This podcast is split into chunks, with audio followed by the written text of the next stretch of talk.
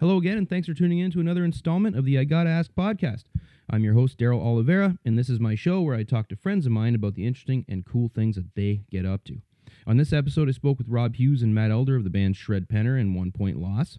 Shred Penner is an excellent, excellent cover band, but they are also a group of really talented songwriters and recording artists, and recently put out a great album of original songs with some serious meaning behind most of the tracks. Um, I've known these guys for the better part of the last 25 years, and I've played alongside them in One Point Loss on a number of occasions. And I was happy that they were willing to come on the show and discuss a number of things, including uh, the new Shred Penner album, uh, how everybody is feeling about the current pandemic craziness we're all experiencing, and some history surrounding the days, uh, the early days of One Point Loss. So again, thank you for tuning in to episode eight of the I Gotta Ask podcast, and I hope you enjoy my conversation with Rob Hughes and Matt Elder.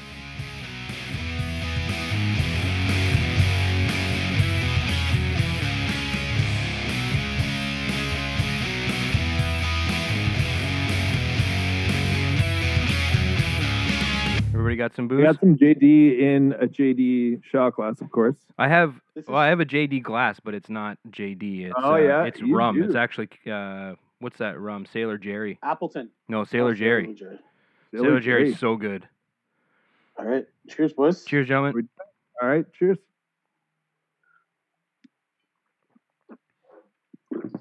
Oh, what a good way to start a Might be podcast. called the might be called the I Got a Yak podcast by the time we're done this one. maybe for you guys. Oh, maybe for me Good. too. I haven't drank in a long time. I had this quarantine stuff's been uh, messing with me. I've been really like um, staying away from booze as much as I can, right? And uh, oh yeah, but then like under quarantine, it's like what the hell? It's like I'm I'm so bored. Like what do I do? So like having the odd drink here and there, but not nothing crazy, just the odd one. yeah. yeah. I think my brother, he's a fan of like the beer almost every day, or beers every day. a lot of people are fans of beer almost every day or every day. he told me not to say anything bad about him. He he told me that. Well, we're being you're being recorded right now, so you actually did already start the podcast by saying something bad about him, which is excellent. okay. It's not bad. It's not a bad thing. Thanks for being on, guys. I appreciate it. It's it's really good of you to help me uh, record some more of these things, especially via Zoom, which isn't always the best thing. First one via Zoom, we're gonna there's gonna be some hurdles, pl- I'm sure. It's a pleasure to be here, and we're, we're drinking, so we're having good good, Good. fun. Good. We are drinking for sure. Congratulations on this new record, by the way, man. I've been listening to it a lot lately over the last couple weeks. Well, how much long has it been out? A week and a bit, right? A week and a couple days. And uh, I've been listening to it a lot, and like, it, you know, a lot of comments I've heard from a lot of the other people that have heard it, uh, have given it a listen, have said that this is some of the best writing you guys have ever done, and I can't, I can't agree more. It's, it's very polished, writing wise and production wise. So congratulations. Thank Well, thank you, thank you very much. Yeah. Lots Where- of good feedback on it, and uh, it was a lot of fun to do hmm uh, under under some shitty circumstances, but it gave us uh, gave us a chance to make a good record. So yeah. Yeah, But what- and doing it all of our, ourselves was a big thing for sure. Yeah. I was going to say, like, where did the motivation for this come from all of a sudden? Because it felt like that this was right at the start of the coronavirus, like, nonsense. Like, right, I think it was right before you guys were just finishing recording, right before they actually declared it a, a pandemic, right?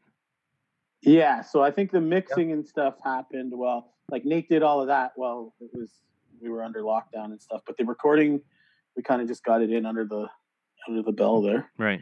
And uh, yeah, I mean, it really started in February.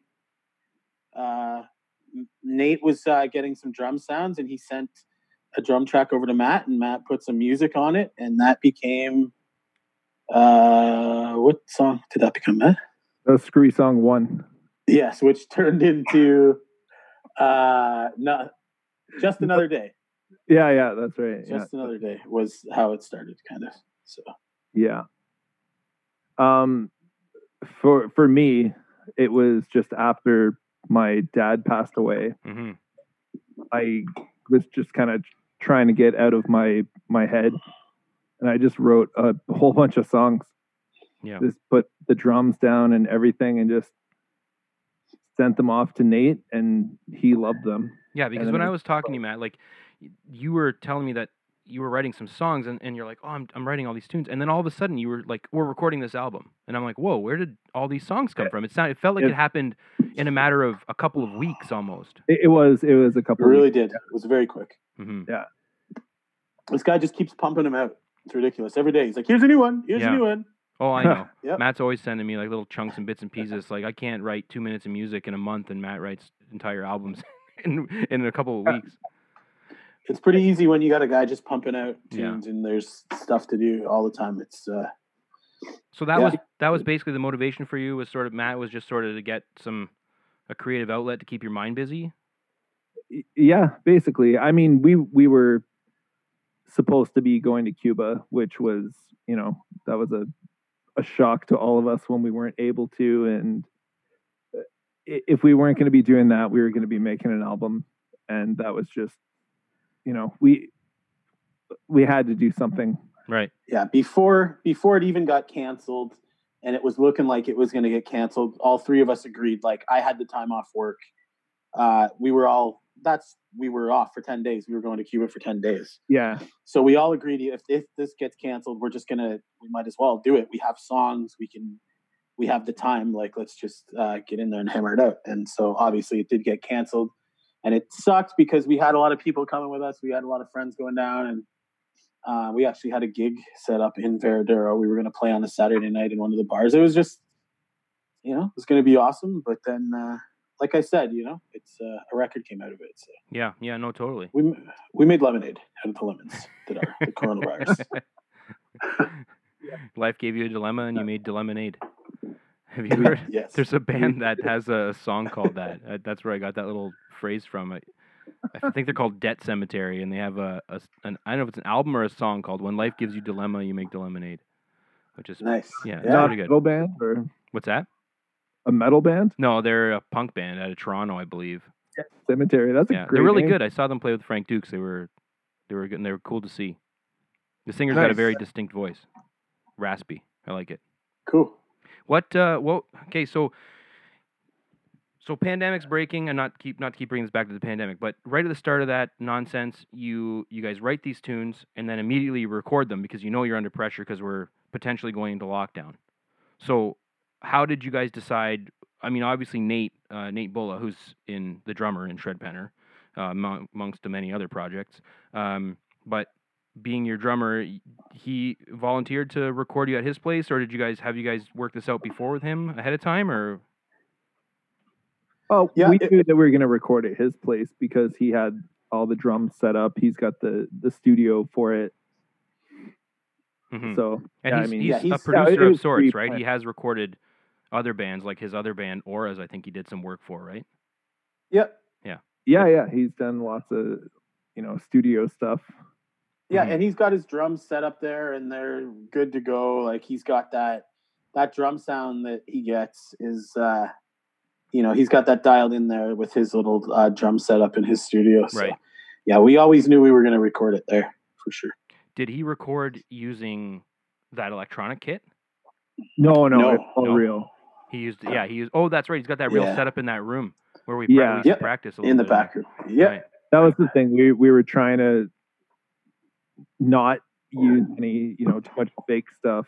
Yeah. Other than of course you know like people and stuff because we don't have a keyboard player, but Obviously, yeah. yeah, What did you but yeah, for- drums they they just have a sound that you can't really emulate with uh, Yeah. virtual instruments.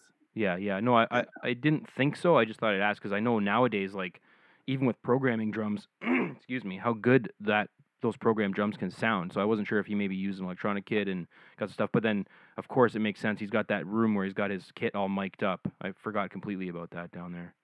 And then what did you guys do for for guitars and bass? Also, like live live instruments, or did you direct into like uh Uh, yeah, for the the amps, it was all live. It was actually in the drum room, is where the cab was. Oh, I see. Uh, we only had one cab, so we didn't have a bunch of choices, Uh-huh. but uh, but we had a bunch of different heads, and we ended up using, I think, all of them. hmm Yeah, sh- yeah, we uh yeah, Sean lent us some stuff, some amps and uh Yeah.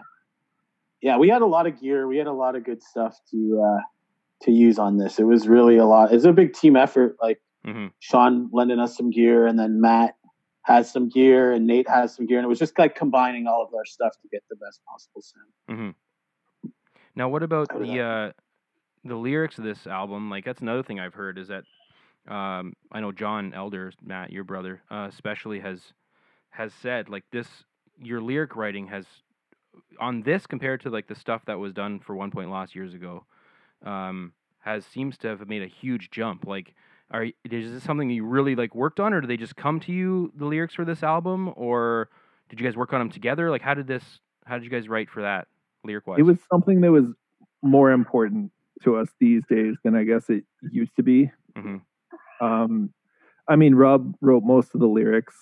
I wrote a song, and Nate wrote a song, and Mhm. Rob did the rest. And it was about real things. It wasn't just a bunch of, you know, hmm what's it going to be type stuff. yeah well yeah, like I think I think Matt and I Matt and I were involved in a a songwriting project, I guess, a few years back where we had to write a very serious song about a very about a very serious subject and it was a pretty heavy thing that we had to do and we really we wrote some really good lyrics and it would just kind of meant more like obviously it means more when they actually mean something when they're about real things. Like in One Point Loss in curious ryan i was literally just rhyming phrases. Like we were recording lyrics in the studio like it, it's a far far different process now for sure. And and it's it's when you have something to actually write about when it's actually about a real thing hmm um it you know what to say next right? Like you know if you're telling the story you know where it has to go and hmm and stuff. So it does it makes it much easier. Although you it's, it's a little more revealing because it's all about real stuff but yeah. Um it, it makes good music so that's that's our approach now.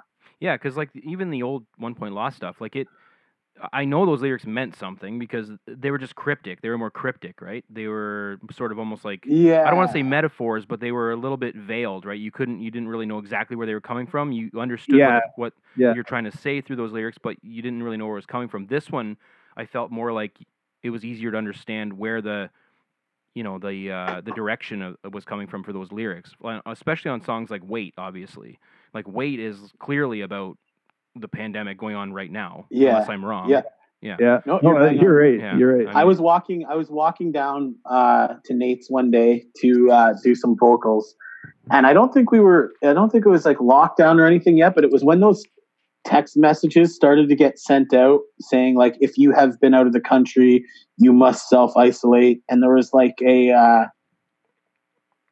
so I was I was walking down to Nate's, which is only six minutes away from where I live, and it was weird. There was nobody on the street at all and I got up to one intersection, and then there was a guy standing across the street, and his phone was like playing one of those automated messages, like "If you have left the country in the last," and it would gave me this weird, like, weird feeling that nobody was on the streets, and that this like robotic voice was like telling people not to be out if they were sick or if they were had left the country. It just gave me a weird like vibe, and I uh, I thought that would make a good song. So. yeah, it did. It definitely did. So that started off. That's a thank great you. tune, by the way. My favorite one is Thank you. is Sunglasses on that album. And Sunglasses is an older song, right? That's the one I was I was talking to one of you recently, like within the last month, I'm gonna say, about about this song. I was trying to describe what it was, and I didn't know the, the and I'm like, you know, the one that uh, I think I was talking to Matt. I'm like the one that Rob recorded the lyrics for at three in the morning, and and I think I think it was you, Matt, that I was talking to, and you're like, I, I don't know what song that is. I don't know what you're talking about. I'm like, oh, that's not going on the album. I can't believe it's not going on the album. And then I listened, and there it was. it actually was there. So, and that's a great tune. That's an older one though, right? That's been around. That song's what a couple Yeah, years yeah, old at least. oh, that one's probably like Five at least, at least five years old. Is that how long Yeah. you recorded those lyrics down in in Nate's basement?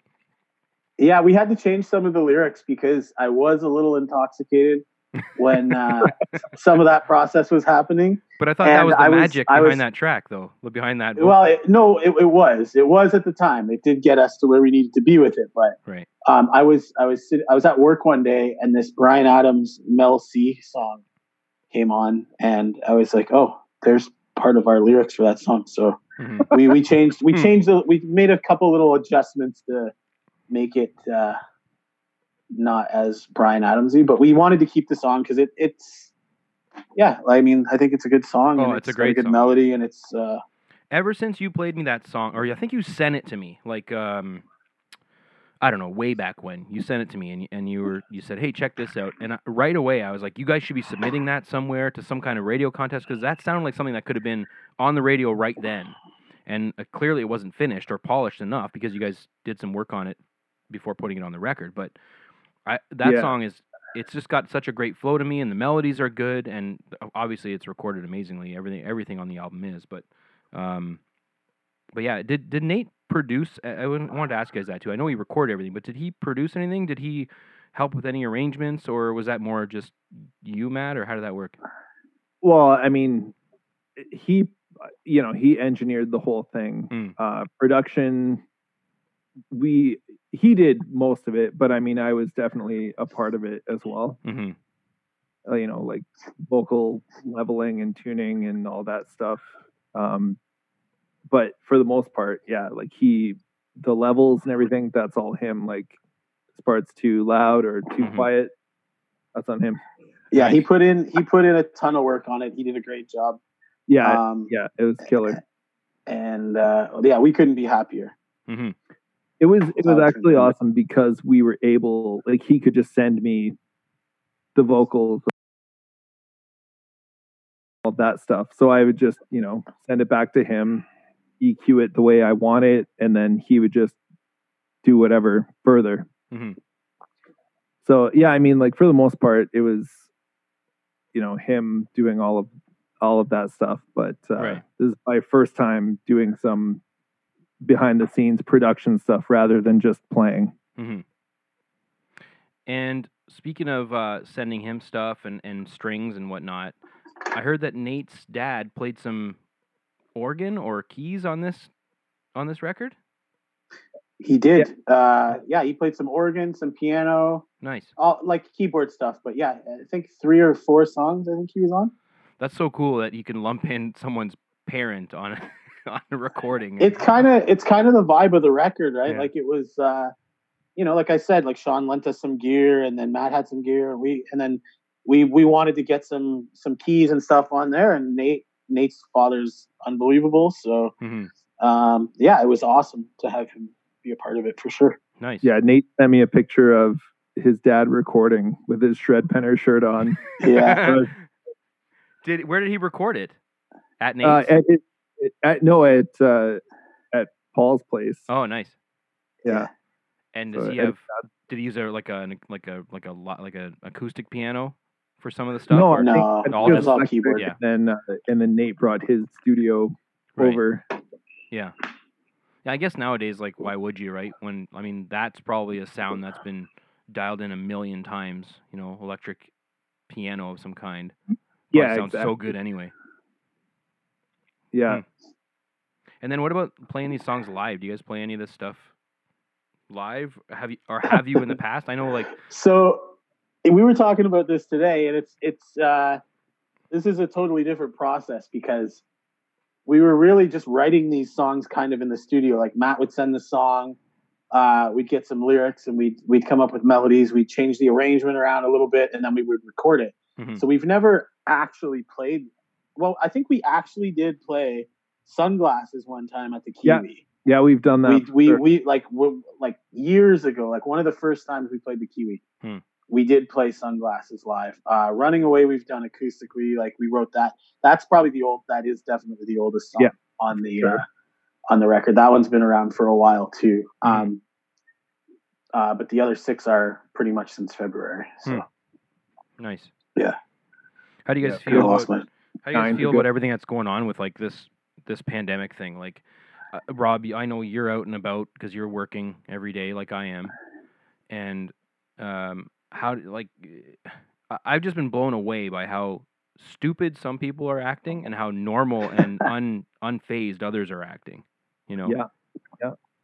I see it every day. There's extremes both ways. You know, there's people that I think take things way too far, and then there's people that act like nothing's going on, and they like will come up like making a delivery, and they come up to get right in my face, and it's like, whoa, whoa, whoa, you know, like we, Yeah. we have some rules. It's it's you know, you knew it was going to be that way though, right? You knew there was going to be people that were going to take it too far, and then people Yeah, that weren't going to sure. take it seriously enough. Uh, but Yeah. I mean, I think for the most part, I think uh, I mean, our our friends in the states, I think, are handling it a little worse than we are. and Not or not handling it at all. I've I, I've been pretty happy with Canada's uh, response to it, yeah. and uh, all Yeah. levels of government working together, like uh, to to get things done. Uh, you know, whether you whether you're which whichever way you lean politically, I think it's Mhm. been nice to at least see that. Yeah. Um, it's not that way in the states. So. Yeah, and that's yeah, you're right. It's it shouldn't be a polit anything. This shouldn't be politicized at all, right? And it is in the states. You see that, right? You see them turning it on Yeah, on Trump like it's all his fault, and it's clearly not. I mean, he is the head figure, and he does make a lot of decisions. And I'm not a Trump supporter. I'm not saying I am. I'm just saying I think a lot of people are using this as a tool to try and expose how shitty of a president he really is. And I mean, that's let's let's face it, he is a shitty president. But at the same time, he's got a lot of people advising him too, right? He's he's not the only one making the decisions. And I I think you know just even the World Health Organization, I think, has shit the bed a couple of times, you know, over this this whole pandemic with some of the information that they've shared or or the misinformation that they've shared or whatever, right? Yeah, I mean things are just happening too fast, and news and information just keeps changing. You know, it's hard to keep up on everything, and That's the it's new to everyone too. yeah, It's but that's new the to problem, everyone. right? No, it's we've like never, even like the Spanish flu happened in 1918. Well, not many of those people are left, and this Yeah. is entirely new. It's an entirely new way of life, and you know, I know there's good and bad, but I think all things considered, we're doing a pretty good job of, uh, Yeah. of handling it. I think you know, and it sucks. It is what it is, but you know, we'll Hmm. get through it. Yeah, we are. We're. I think Canada's handling it very well, and I mean, you can see it in our numbers. We don't have. We don't have the, the populations that the states do, um, or the that the states does. But uh, you know, at least we're doing what we can, right? Absolutely. What about Yeah. you, Matt? What's what's life been like for you in quarantine? I know you're you're a guitar teacher, but I, h- how have you been handling this work wise? Like, are you able to do any work from home? yeah, absolutely. And it's it's a it was a weird thing to get used to, but I mean, you know, you just keep moving ahead. Yeah. You know, luckily, our government with the CERB fund, um, that's Mhm. a huge one for me because you know, like taking guitar lessons, not everyone wants to be doing that online. Right. They Yeah. want to be in a room with someone, and you know, who knows when we will be able to be in a room with someone. Right. You know, especially like how small the rooms are at my at my job. Oh yeah. Have they given you any sense at all of? No, they they've basically just said we are an online service now. Wow. So you know, I just sign in, say this person's taking a lesson. You know, Mhm. just just kind of moving forward that way. So I, I the good thing is like not everything is needing to shut down because a lot of people worked at home hmm or from home Yeah. before anyway. So, I you think know, it's uh, exposing that for a lot of places. I think we're seeing now how many people can actually work, do their job from home, not come into an office at all, not have to burn up resources for that company. Uh, and maybe this is a change, you know, for the future for a lot of companies. Maybe that you're going to see a lot of people working from home that normally wouldn't, but now will because the companies are reali- probably going to realize that they don't need these giant office spaces, right? You don't have to have these big buildings. yeah, yeah. There's no, I you know, I grab my coffee and I come to my desk hmm and work.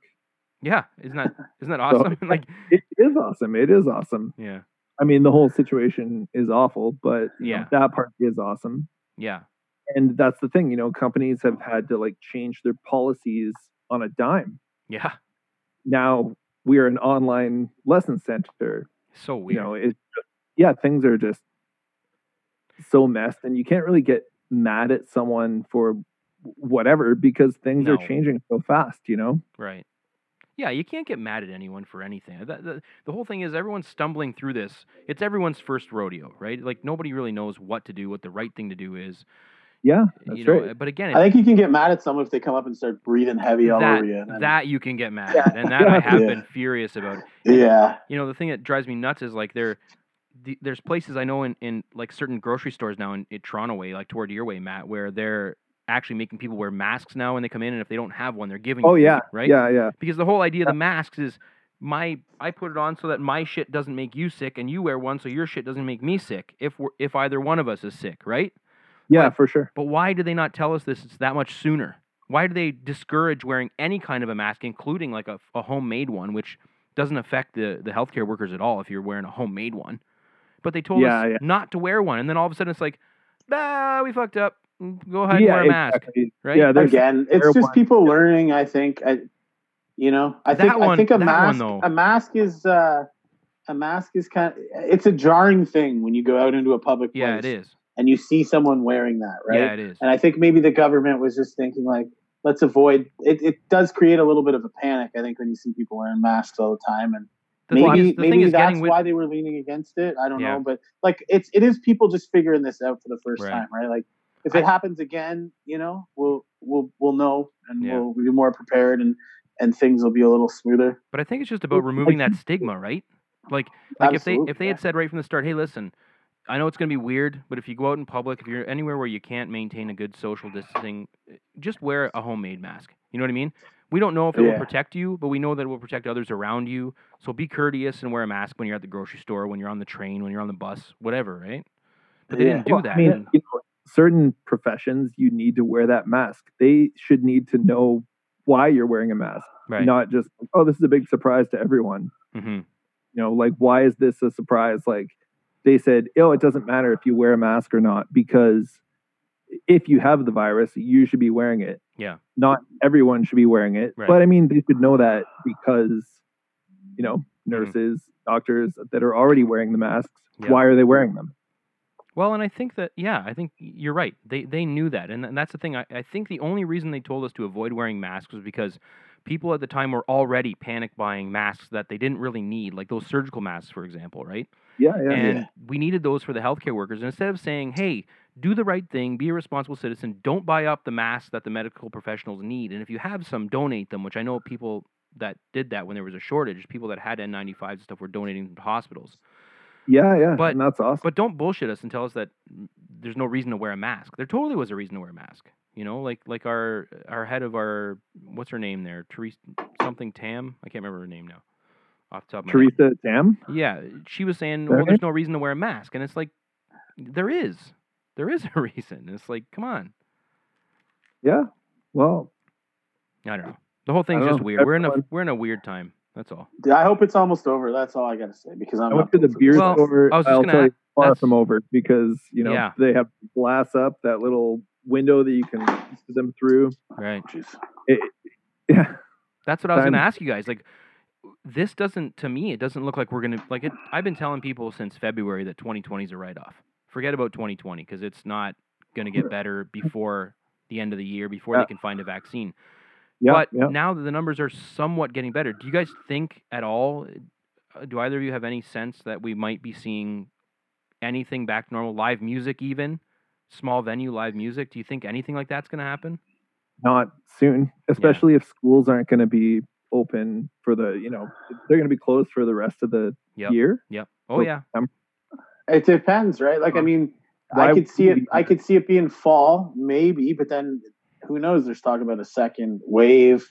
Yeah. And then who knows? We really don't know. I know that me, and I'm sure Matt would agree, when you have to deal with, you know, the shit you have to deal with during the week with work stuff, Mhm. it's really nice to have, you know, to know that we're rolling into uh, Spices in Brantford on a Friday night and just play music and have a good time. It's, uh, you know, it and it you really miss that, Yeah. and uh, I hope it's back as soon as it can possibly be back, as soon as it's safe and people are ready to uh, to get back out there. But I don't know. Who kn- We, you really, we, it's just speculation, right? We really don't know. what's hmm gonna happen. hmm I hope it's Yeah, soon. 'cause- I don't think you know playing live. I don't think that's going to be a thing that people are going to be.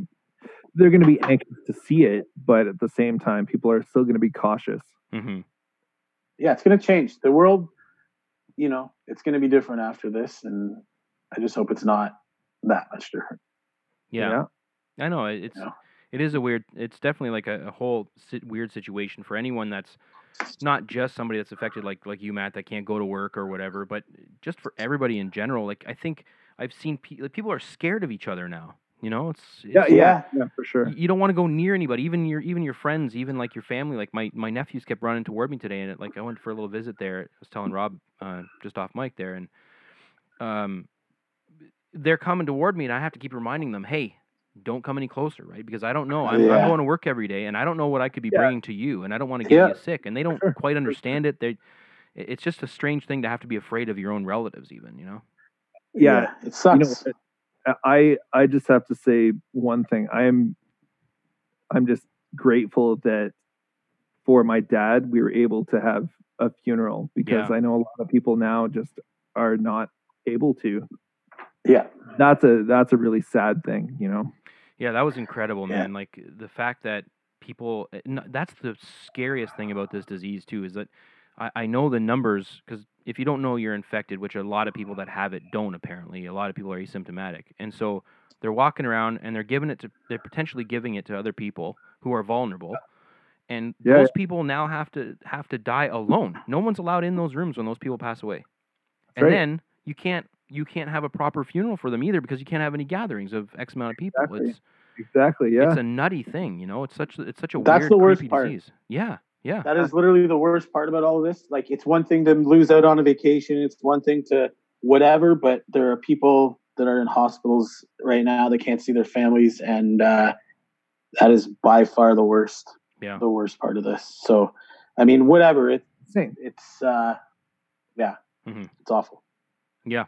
The Hopefully- funerals too. Like, it's uh, yeah, I don't know. I know. and Nobody knows what to say about it. It's such a weird thing. I just hope we can, you know, I hope they find a vaccine that actually works. You know, something that they're they're saying now that they're not sure whether these vaccines are actually going to prevent you from getting it again or whether it's going to be they're going to be safe or whatever. And but if they if they do find one and we can get back to seeing some live music soon, I'd be pretty happy because I had a this was like probably the biggest year for me for concerts. I was going to see a lot of bands that I hadn't had a chance to see in the past and Yeah. coming Oh. around and all of a sudden I can't see any of them. They've all Yeah. been canceled. Every every show I had tickets for is gone. Right?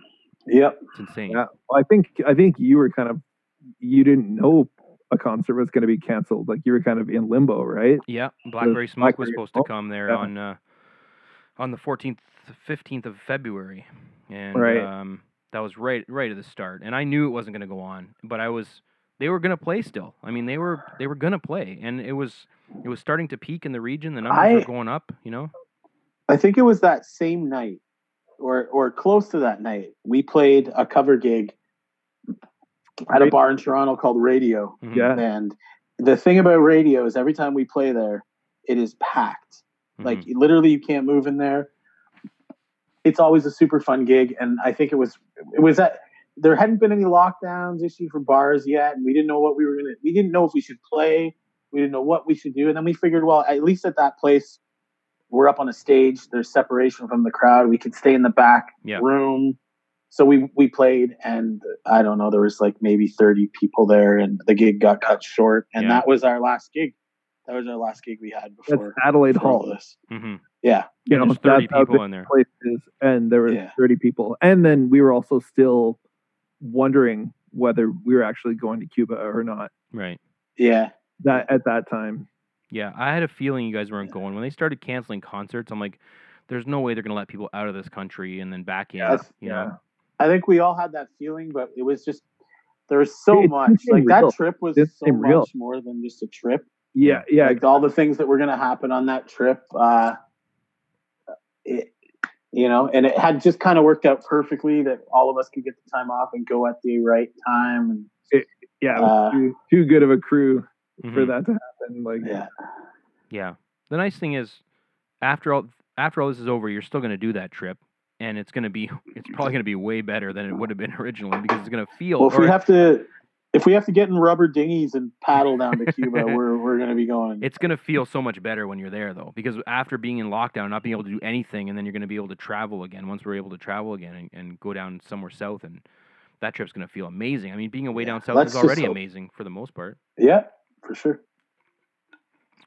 Um, This is my full full Corona podcast here. yeah, we're, we're going deep, deep into the murky waters.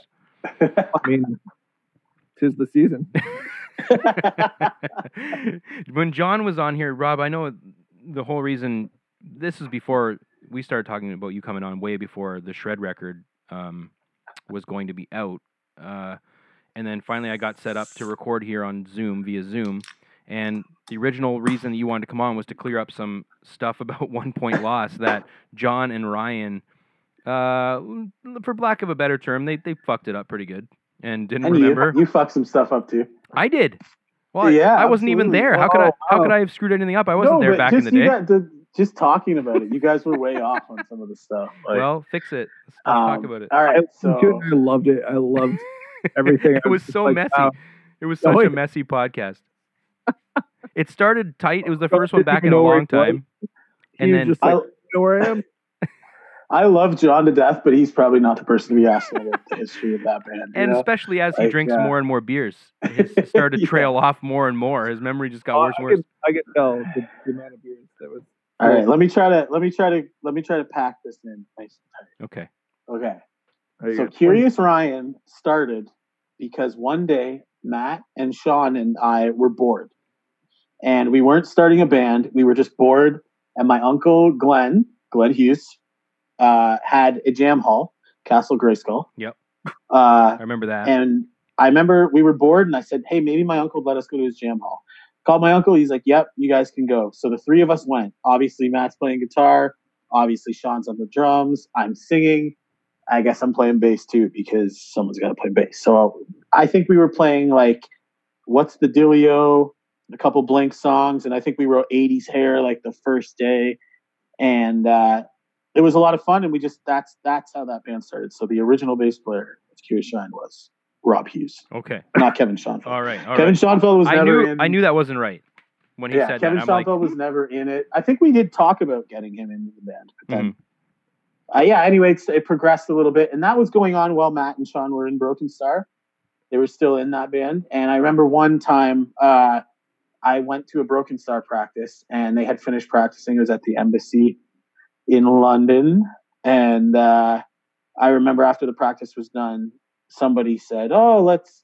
show you guys our band and like so then i hopped on the bass and then we played some stuff for them and yeah and then that band ended and and then things got more serious we added john and brett and then uh yeah and then the rest was history i Hmm. guess So, so Broken Star sort of overlapped with Curious Ryan then. yeah curious ryan wasn't a serious thing while broken star was a thing Yeah. it was just like we literally would go if we had nothing to do we'd go to that jam hall and we'd just jam and play covers and Yeah. like I think we literally had three songs, didn't we, Matt? Like I think we played like What's the Dealio, The Rock Show, and 80s Hair for like mm-hmm. ever. But I you don't know had, about the rock because I don't even know if I have ever learned how to play that song. Oh, we definitely did. We Maybe definitely did John play on that. the guitar. I don't know. but you have Oh, early Man recordings of those songs. You have early oh, recordings Man of 80s Hair. Oh, maybe that was it. Yeah, my uncle recorded the first version of 80s Hair Okay. at that jam hall, and I think he does have the cassette somewhere. And 80s yeah. Metal, the other song that's called 80s Metal that we also refer to as beer at times when we play it live. Oh That- yeah, Yeah. That's also part of that recording package that you guys did, right? For of, of those songs. And Mary Ellen was on there. Yeah, and how that record came about too. Like we were, uh, I think we all didn't we get. Uh, I don't know. It was like near Christmas time, Hmm.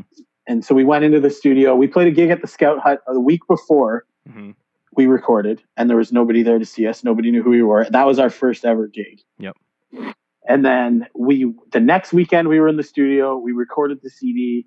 Um, John was still in high school, and John ended up like burning a bunch of CDs. Matt and John both hmm yeah. and John just took them to the high school and handed them out to people. I so we played there the week address after. every single one of them. Are you talking about the three song demo Yeah, album? yeah, no, no, no. This Not is the that. Curious no, no. Ryan. The, the Curious, Curious Ryan, Ryan. stuff. Okay. Yeah, yeah. Yeah, All right. yeah. So I, we had a show at the Scout Hut the week after we recorded. hmm And when you were talking about the lyrics before, this is literally like we we showed up at the gig and it was packed, and we were like, "Awesome! This is going to be a wicked show." Um, and we were thinking, like, I wonder if any of these people are here to see us because we did hand out hundreds of copies of our CD Yeah. for free.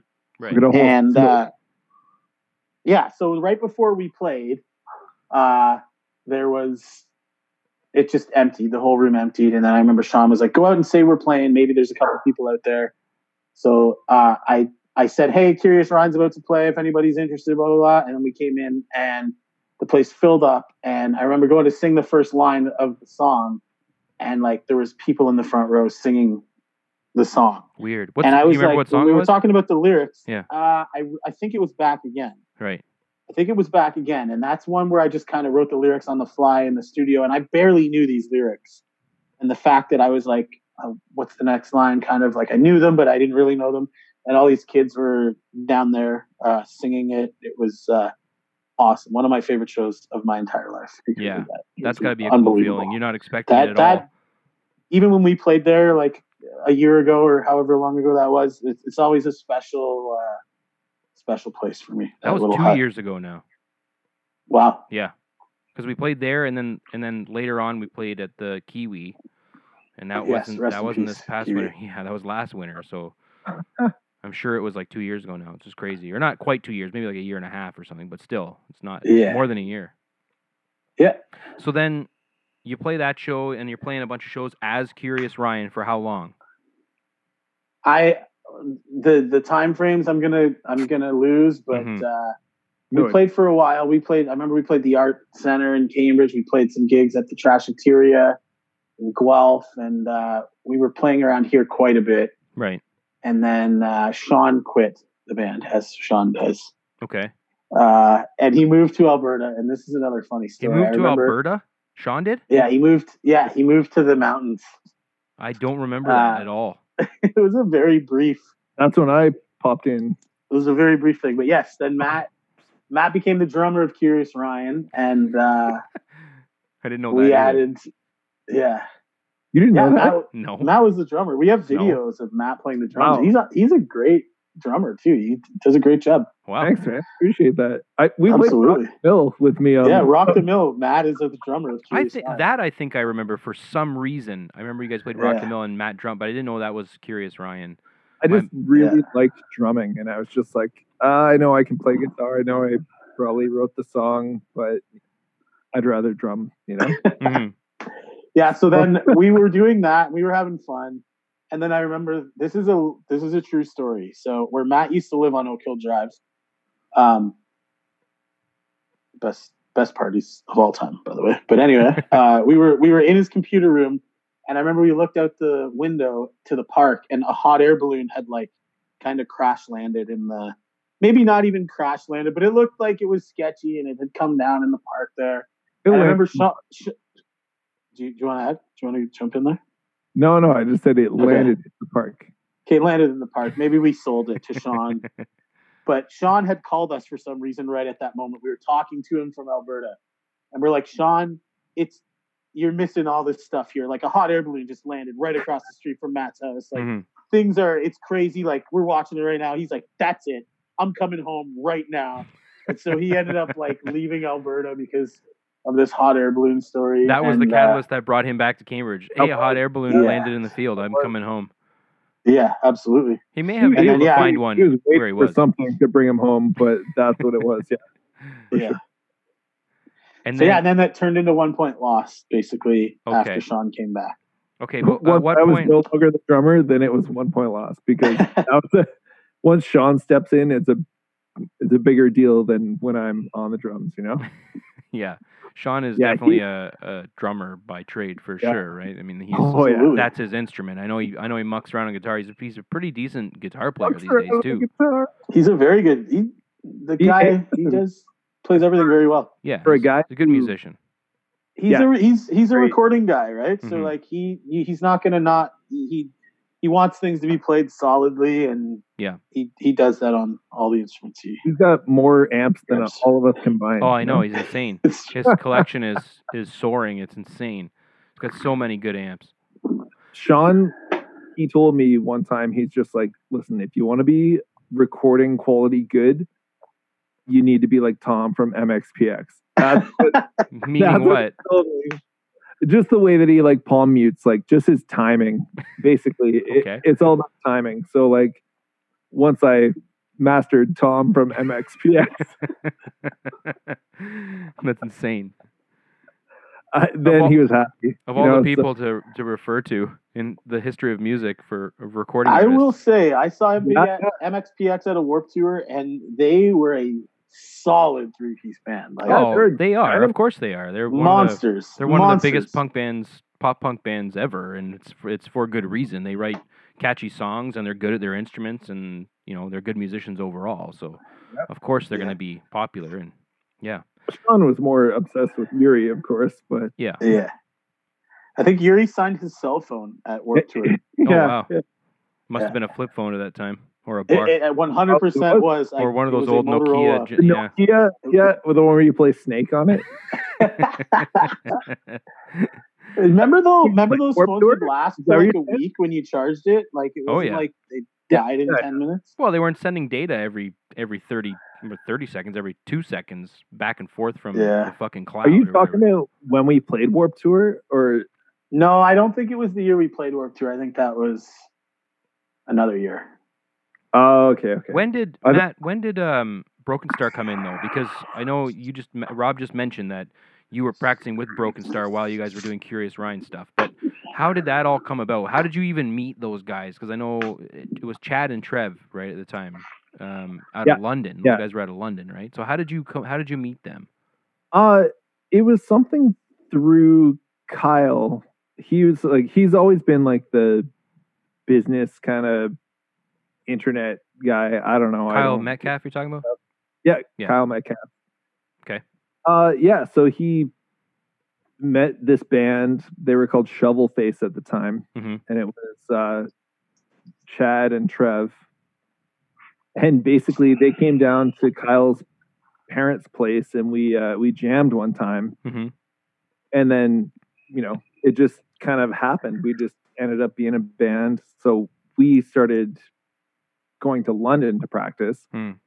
and they would come here and it was just kind of a weird way that it all came about but um yeah i guess i don't know it And then- just So you got jamming with those guys, writing songs together, or how did that work? Or were you the primary songwriter in that? How did that work? uh it it kind of it worked like these guys had some songs in mind hmm uh that were really good. Like Trav was a really good songwriter. Uh and then i kind of poke in after a little while and then just start writing some stuff Mhm. myself. Gotcha. And then uh, so yeah but i mean he's a, an awesome songwriter. He yeah, had some really good stuff and it was something that we're like yeah we're it's worth us going to london hmm to practice every i don't know two times a week yeah. I remember you guys were going down there a lot at the oh. time because I was following Yeah, that band fairly closely. I was a pretty big fan of that band, and so I was following what you guys were doing pretty closely. Now, again, at the time, the, this is early days of the internet, so there was hardly anything going on except for like message boards and and a couple little things to find out where shows were going on and whatever. Some Yeah. clubs My- had websites. ICQ. Yeah, ICQ. ICQ. yeah nothing i knew that they're just like yeah we're we're gonna go on tour and we have to buy a van so we bought a bus and then did you actually go on tour before you recorded anything with them? Before you guys recorded anything in studio or uh no yeah we recorded in the studio and then we went uh to boston to record right. And this would have been around what year? Like we were we were still in very high, like I was still in high school, I think. You guys may have graduated already. yeah, it's got to be early 2000, 2001. yeah. I would yeah, think. that's what I was thinking. I remember not being welcome into a couple places that we played because we weren't of age to drink in the states Right. so we'd play and then have to leave Did your tour go into the states though? Or was oh it yeah Okay, so you're not just talking about playing down there when you're recording, but when you're actually touring, you went down through the states. yeah yeah Well, we- you guys toured and recorded at the same time, right? yeah Like, yeah exactly yeah. I see. I see. And then you go down to Boston to record with the guys who are in. Uh, now they're Wilhelm Scream, right? But before, what were they? What was their band called before Mac that? and Isaiah. Smackin' Isaiah. That's right. Smackin' Isaiah, yeah. So you go down to And their studio in Boston, Yeah. and that's this is around the same time still, right? Like 2000, 2001. Yeah. And then you're down there recording. And did you ever did you guys ever finish that record? Because I know that you called me from down there. This is around the time that that you decided to leave that band, if I'm not mistaken, and come back to Canada and and now change Curious Ryan into One Point Loss, correct? Yeah, yeah, yeah. No, no, no, no, no, no, no. See, No, Curious Ryan, Curious Ryan wasn't even a thing then. no, we Like, weren't. Curi- we weren't a thing until Broken Star ended. yeah, that's when that became an actual band. Up before Broken Star. Wait, wait, I'm confused it though. was- You said Broken Star was practicing at the tr- at in London, and then you went on stage Yes. and played some tunes. So how could how No, could no, it no, have not yeah. been a thing? No, well, it wasn't a thing. It was just it, that was like when when it started. It was Matt and Sean and I. Yeah. Right. Yep. So it wasn't. We weren't playing shows. We weren't really taking it seriously. We were just jamming. Okay, all right. So we just hopped on their stuff. We hadn't played any shows or any. We, Right. It wasn't even a real band okay, until Broken Star. ended. I see. I see. Yeah. Curious I- Ryan became Curious Ryan after Yeah. Broken Star. Yeah, There was a subtle overlap. yeah. Yeah, like like I said, like we would jam, and we never played any shows until Broken Star. Okay, okay, I see. Because uh, the reason I'm saying that is because I do remember I have this memory of sitting on my parents' couch in where they live down on Richardson in that little bungalow, and I'm watching TV and and the the corded phone rings, not the cell phone, the corded phone, and I pick it up and you know ahoy hoy, and it's Matt on the other end from Boston. Oh yeah, I'm thinking of uh, I don't know how you feel about this. You tell me what you think. I'm I'm thinking about quitting Broken Star. Or no, you didn't say you. You said Sean is quitting Broken Star, and he's going to Canada, back to Canada, to Yeah. start a pop punk band with with Rob. What do you think? And I was like, and because I was a fan of Broken Star, I'm like, what? I'm like that fucking idiot. What's he doing? You guys are like, you basically signed. You're on Tank Records now. You're making an album, and now he's quitting. What the fuck? Meanwhile, all along, you were also planning on quitting and coming back with Sean, and you kind of used that, which I I respect as a as a move to see what my real thoughts were about it. I understand where you're coming from. Uh, Yeah, I mean, th- I don't know. I guess it was kind of a weird thing. Broken Star was like things were happening and people were liking it. Mhm. I, I didn't really know what was going on. I just thought that it was like I'm living in someone's closet yeah. In London, Ontario, and I just, Yeah, he probably called you from Uh, London because I I forgot about that whole thing. I'm sure you guys was- were living like my memory. I mean, my memory's not. oh, you know, you guys were living. Yeah, that's true. You guys were living in London before you went to Boston. yeah, 'Cause I remember I had to sell a couple of video games to try to raise some money to go on that tour with you guys, and it didn't end up working out. yeah, yeah. We were trying to get you to come on tour with us, which would have been awesome. It would have been something. I, I for sure. thought had- I thought it was from Boston. I I could be wrong, but I I'm fairly you might be right. yeah I'm fairly sure it was from Boston. I certainly don't know. because I mean obviously like all bands have internal crap right. There's always turmoil that not always but usually there's some kind of turmoil that breaks up a band. And I think Broken Star was in the midst of some of that kind of stuff. I, and again, I don't know the ins and outs, and I'm not trying to get into it here because I know I don't want to really get into. Yeah. no, I. I don't blame you. Um, but yeah, at the time, I just thought it was crazy that somebody that I knew was in a signed band, and uh, because you guys were signed to Tank Records, right? I didn't make that up. You guys were actually yeah. on Tank Yeah, yeah. Records. Yeah. Yeah, and then that you were leaving that to come back to start a pop punk band, which in my mind, pop punk at the time was it was popular, but it was starting to it was already starting its decline, right? Like, and it never really went away. Obviously, there's still tons of pop punk bands that are doing great Yeah, these yeah, days. for sure. But back then, it was sort of the trend that it had hit in the late '90s to mid to late '90s was starting to to come down the other side of the peak, right? Yeah, it, Ah, it's kind of more about the the melody of things. It's you know like, I you know Nate plays in a lot of really technical bands, but he loves playing Yeah.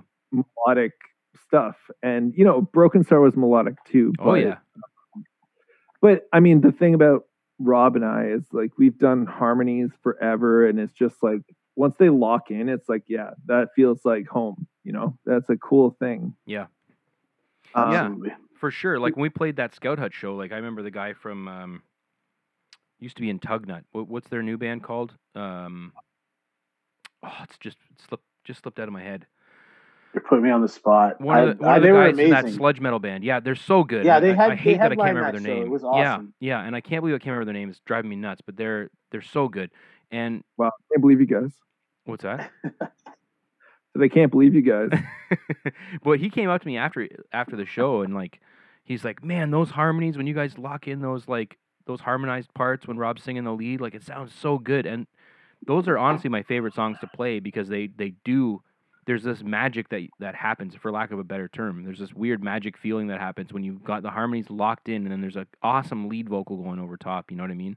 People that resonates with people. It just sounds so like professional, I guess, right? When you hear it and you can hear people nail that, it sounds really good.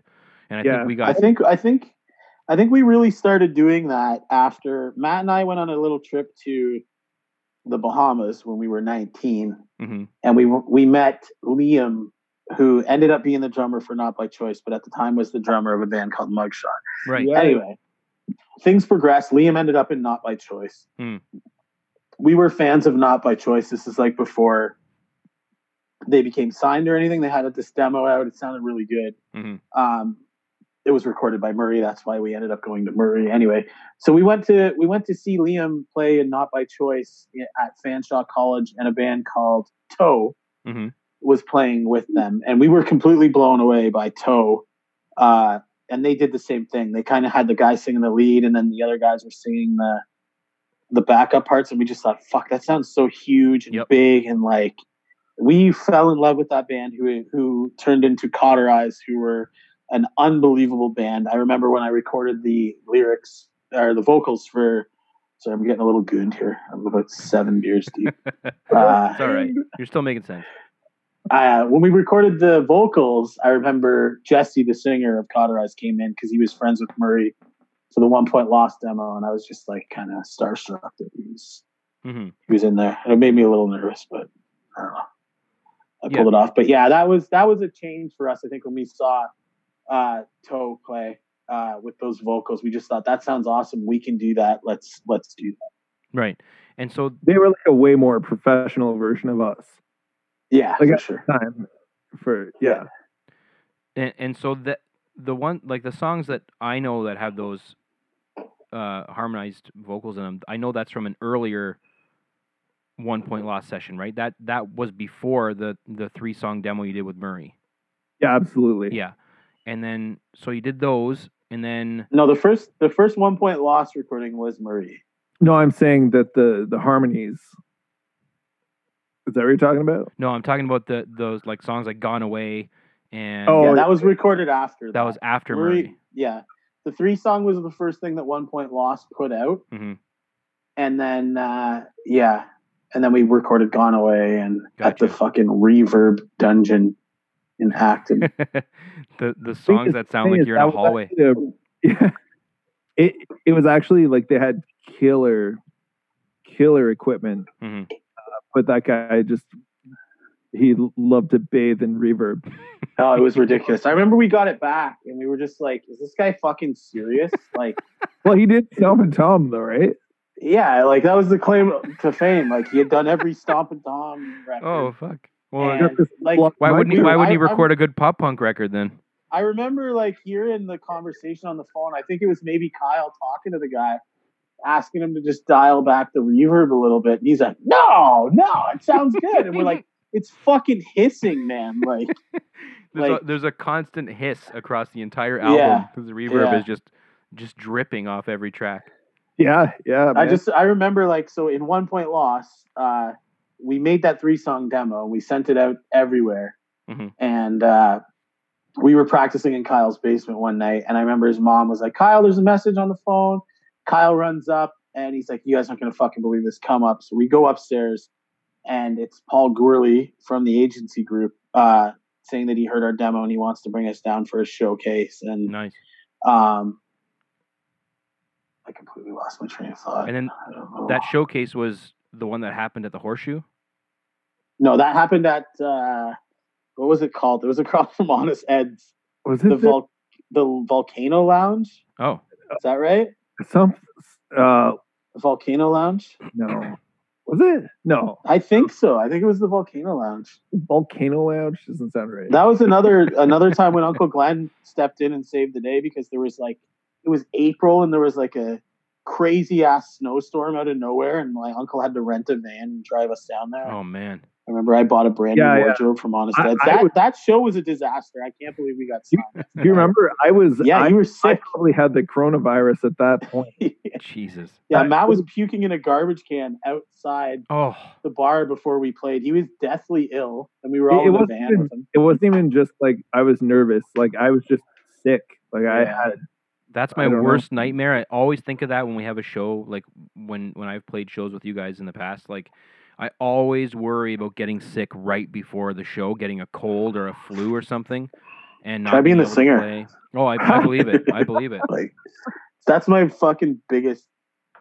I hate it. I just Thing want is that shows to go good. you- You know, Well, that's the thing. They never do. I want it to be fun, and and if you're sick, there's no chance you're having any fun if you're sick playing. Especially no, it, it was awful. It was know? awful. I, I'm. I remember puking into a garbage can. I remember you puking into a garbage can. just being do, extremely sick.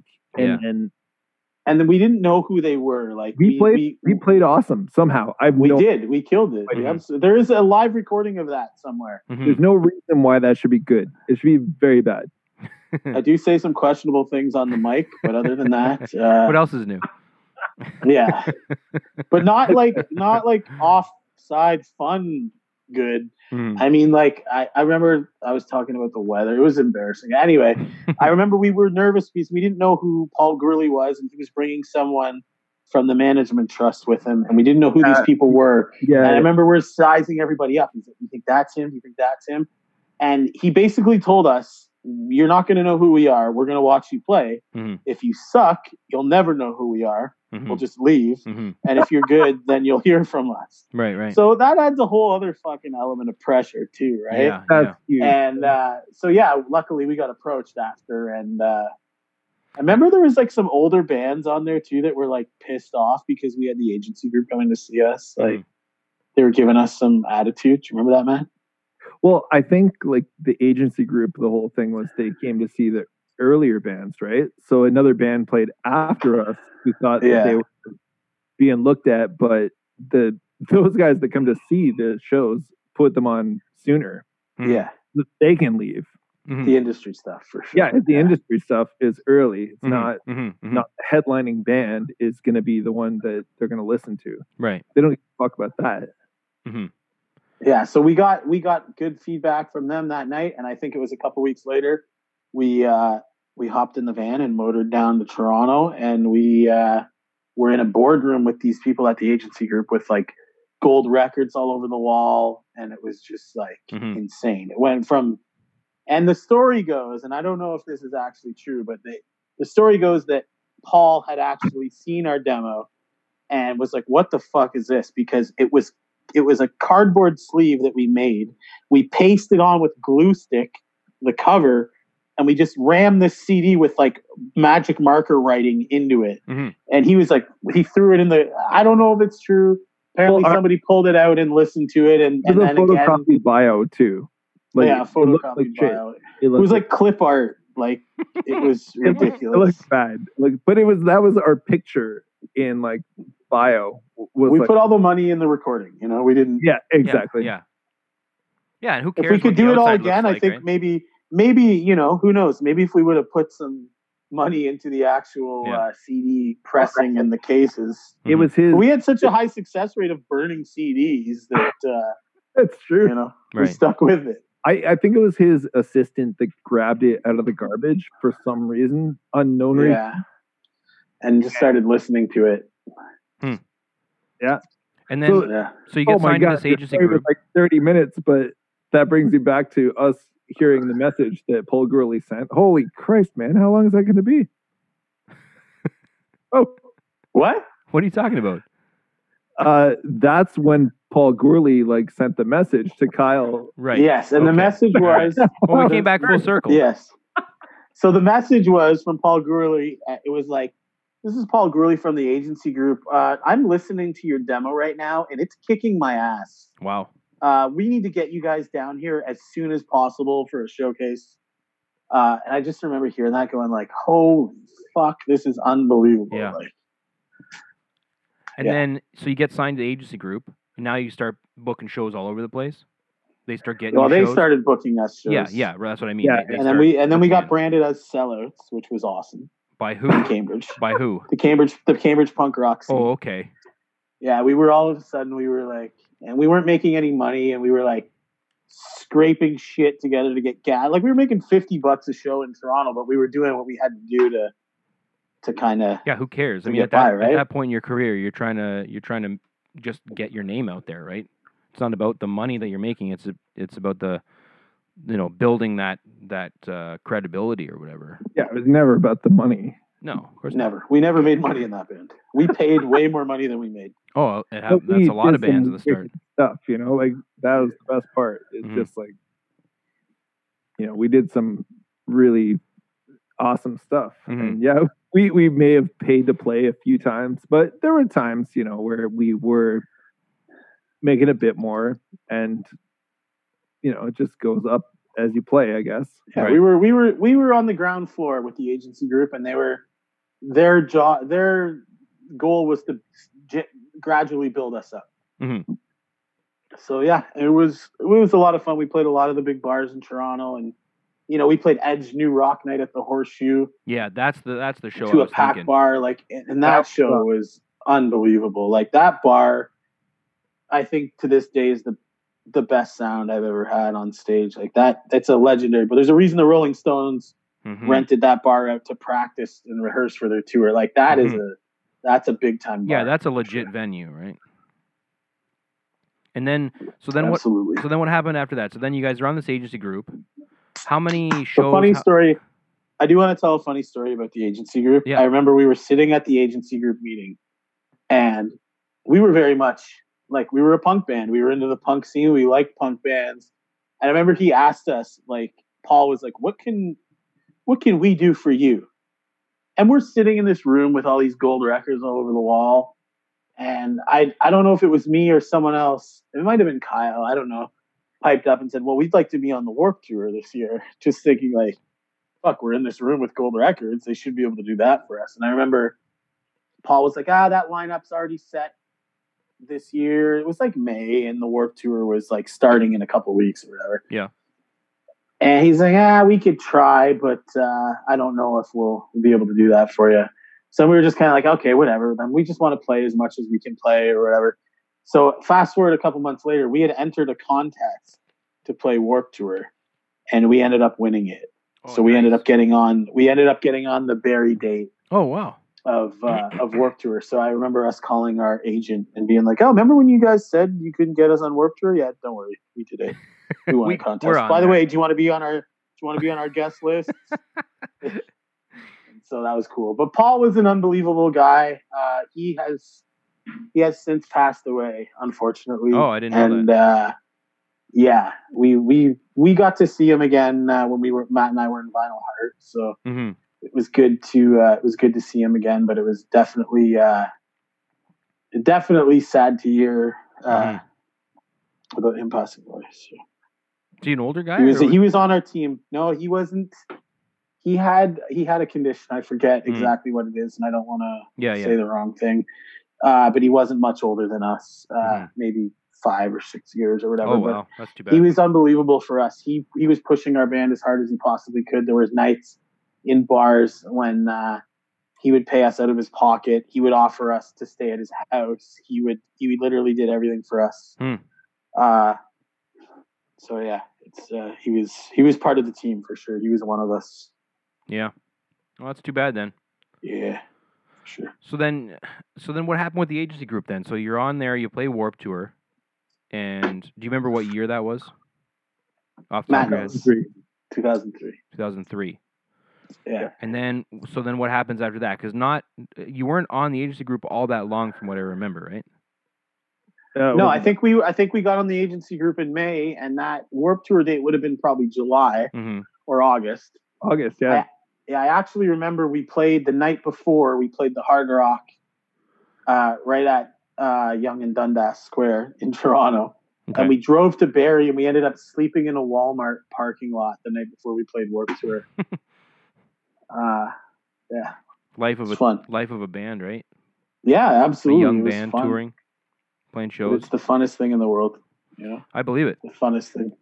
I believe it. You're, I mean, how could it not be? I know you, like, you've got shitty nights and you're sleeping sometimes places you don't want to, and you're not eating as much as you'd want to or whatever. But you're still doing the whole band thing. You're doing what you want to do. You know what I mean? And you're not. You're on a team.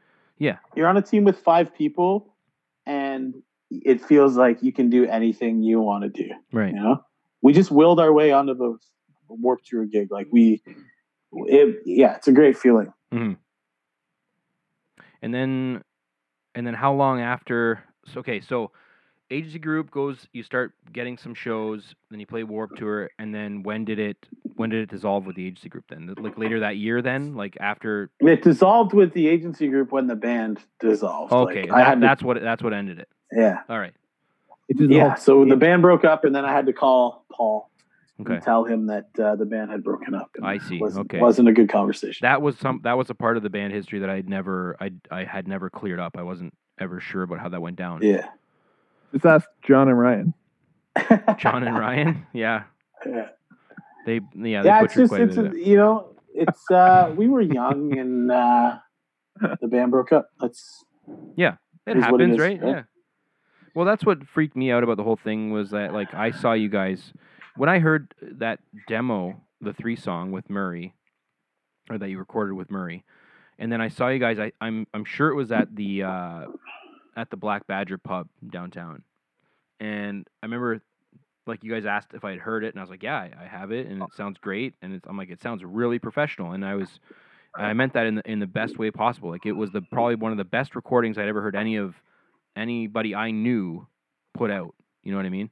And it was so polished and so good, and I was so excited for you guys. I, I really saw like big things on the horizon, and then not long after that, it's like, yeah, we're not we're not doing that anymore. I was like, ah, what's going on here? I don't even think I saw you guys play a show. I don't even think I saw you play one show um, before. we didn't play around Cambridge. no, I know, I know you didn't, and but I I, which, re- I uh, wanted to once come we see were you. one point loss. Yeah. Yeah. I wanted I to see you. We but did we did have you know what though? We did have like remember we would rent school buses and I, I Mhm. don't think I'm Yep, allowed to yep. rent a school bus from Toshmar bus lines till to this day. Yeah. but uh, we would rent school buses and we would bring people that wanted to come and we would Yep. always pack our school buses and we would you know we would bring people to toronto Yep. and I do Yeah, remember it's- that. I don't know why I didn't go back then. It's probably because I was still either in school or still working. you were I- definitely out of school Probably of lots school. of people were still in. oh, I would have been out of school for sure. I would have been. Yeah, Yeah. that's right. Because this was like 2002 like yeah, yeah, yeah, yeah, yeah. I was working full time. That's why then, because I was already working for for the city at that time. And Yeah, working yeah. every day. So that's that's likely why I never took any of those buses. I remember a lot of them were like weeknight shows. They weren't like weekends. They were like they'd be middle of the week. Am I I have no idea. I have no idea. That Well, I, mean, sometimes the horseshoe, like, the horseshoe, New Rock night. It would be a a week. Tuesday. Yeah, Yeah. exactly. I, I I have a feeling I remember a lot of those bus shows being there was some reason I, I couldn't go otherwise I would have gone because I wanted to see you guys play and it didn't take very long before you guys weren't touring or like playing any shows anymore and so I didn't get to see any of them. I probably should have taken one of those buses. It probably would have been super fun now looking back on it. You know what I mean? Hindsight's twenty twenty. Oh, yeah. Man, I wish I would have taken one of those buses because holy I remember taking one of those buses to see, I, think Prize Fighter, hmm Zubin's band, Zubin's band Prize Fighter, and it Yeah, was, and I was like, ah, this is what it's like to be on the bus, just going to the show, and it was it was awesome. Right. I never knew what it was like. I was in the van. How long? For- How long after you guys broke up did did we start doing it? Like how long before I joined you guys and started playing? Because there were some new songs in there, right? Like like later on, like for Oh, yeah. "I'll Yeah, take yeah. I'll take you down" was a song that was recorded well after you guys had disbanded, right? There was an attempt to get the band back going in. Yeah, I think.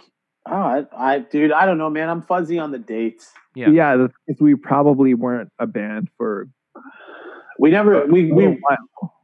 You know, yeah, we, we Probably wrote and recorded "I'll Take You Down," but we never played shows or anything. It was like Yeah. Just kind of, it was a false start, I Mhm. guess. hmm Well, you had "I'll Take You Down," and then didn't you record um the acoustic one? What's the acoustic one called?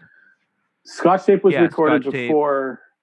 That was before "I'll Take You Down." Yeah. sure. But but still after the band had broken up, though, right?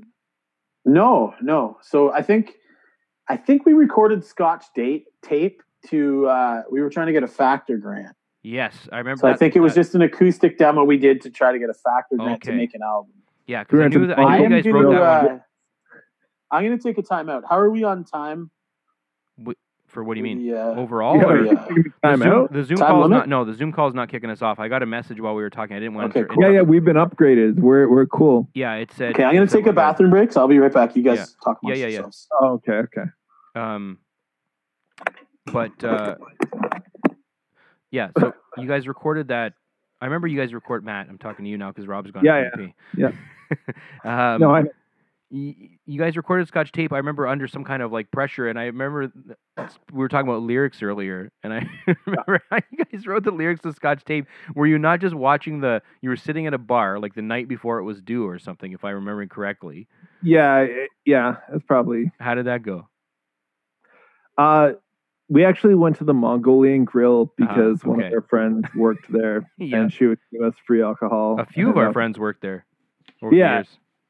Yeah, well, Erica Hind was there, and she Right. really gave us free alcohol. so we would go there on Martini Mondays, which I didn't usually have a martini, but I would definitely pour myself some beer. No. Before I grew up.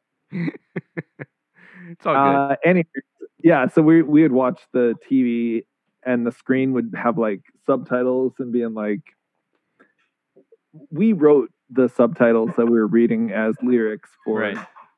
And we like it was it wasn't about anything. It was just kind yeah, of it was just kind of whatever popped up that made sense on the subtitles. Right? yeah, literally whatever popped up. Exactly. I love it. And it Yeah, it, it was it kinda makes weird. sense if you listen to the lyrics. They kind they all go together. They all make some sort of sense. Somehow it all works, but uh, not my ideal Yeah, you know, like I will say, like the shred penner stuff. Getting back to shred penner, yeah, lyrically, like, and just where everyone is, like, it wasn't a thing that could have been done back in One Point Loss. hmm There were things that needed to be done in order for that to happen. hmm yeah. I mean, this and- this wasn't the sort of record that you were gonna throw lyrics together for haphazardly. You know, know, I mean? and that's the thing. Yeah, I, I, I was kind of done with, um, you know, lyrics that didn't mean anything, Yeah. and that's weird for me because I really, I'm not a lyric guy. When I Mhm. listen to stuff, I'm not listening to the lyrics. I'm listening to music Mhm. only Yeah. and mainly. Yeah, but those uh, did how trying to think about how to word this question. How uh, involved were you with the lyric writing for that early stuff though? Like uh, I'll take Me? or not all no uh, Matt I'm talking to. You. Like cuz I know Rob you wrote stuff for like like for example the lyrics to like 80s hair and stuff. That's where you wrote those, correct Rob? Or did you guys write those together? I think we wrote them together. We wrote those together in my bedroom on Avenue Road. Yeah. Yeah. Uh, Matt wrote a lot of the one point loss lyrics, so. Cuz uh, Yeah, and, and that's the thing, and that's kind of bringing me back to, you know, the shred penner stuff means something to me. mhm. One point loss stuff that I uh, wrote some lyrics for doesn't mean as much. Yeah, because oftentimes we'll be listening to that old stuff, and, and like Allison, like my wife or whoever listening that doesn't know, My um, wife. She'll say, "What does that line mean? What do you think? He, what do you think you meant there?" Because she's not. She usually doesn't pay attention to lyrics, but every once in a while she'll find a line that sticks out. Like like I think it's in. Um, Back again, there's like that that part where it's like she's growing up, she's throwing up, right? And I feel Yeah. like those mean nothing. And Al, yeah, And- Allison's yeah, like, what do it you think he means? What absolutely does that mean? She's growing up, she's throwing up. And I'm like, I, I don't know. I'm like, it could be about Matt's We dog for all I know. can I don't fucking know. Yeah, no, we wrote that.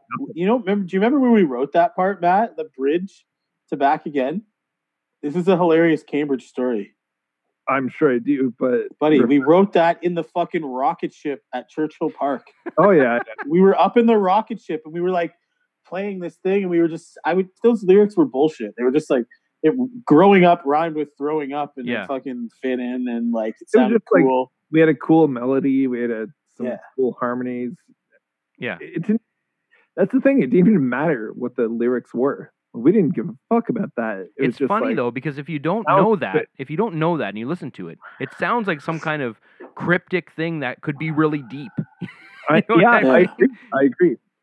And you know what? Now that I'm like, oh, I like the Shred Penner lyrics, like I probably am like a sucker because nobody knows the difference of, you know, they don't know what a lot of stuff is about. Right. One point loss, uh, I definitely got in a little bit of trouble writing lyrics because uh, it was about like it was about my parents and like a divorce or you know like some teenage angst bullshit and But it made for which some, is what sells. but it made for some good songs was though. You know what I mean? Cool. oh, you know, I know people went Like Red like Red Richie, like the lyrics to Red Richie. That's that's about moving out of. Is that not about moving out of uh, Oak Hill Drive when your parents split up and you guys had to had to bust out of there? Uh, probably. I'm sure It is. Yeah. I can confirm that. Yeah. A, a lot of the stuff was like I was getting, you know, in trouble.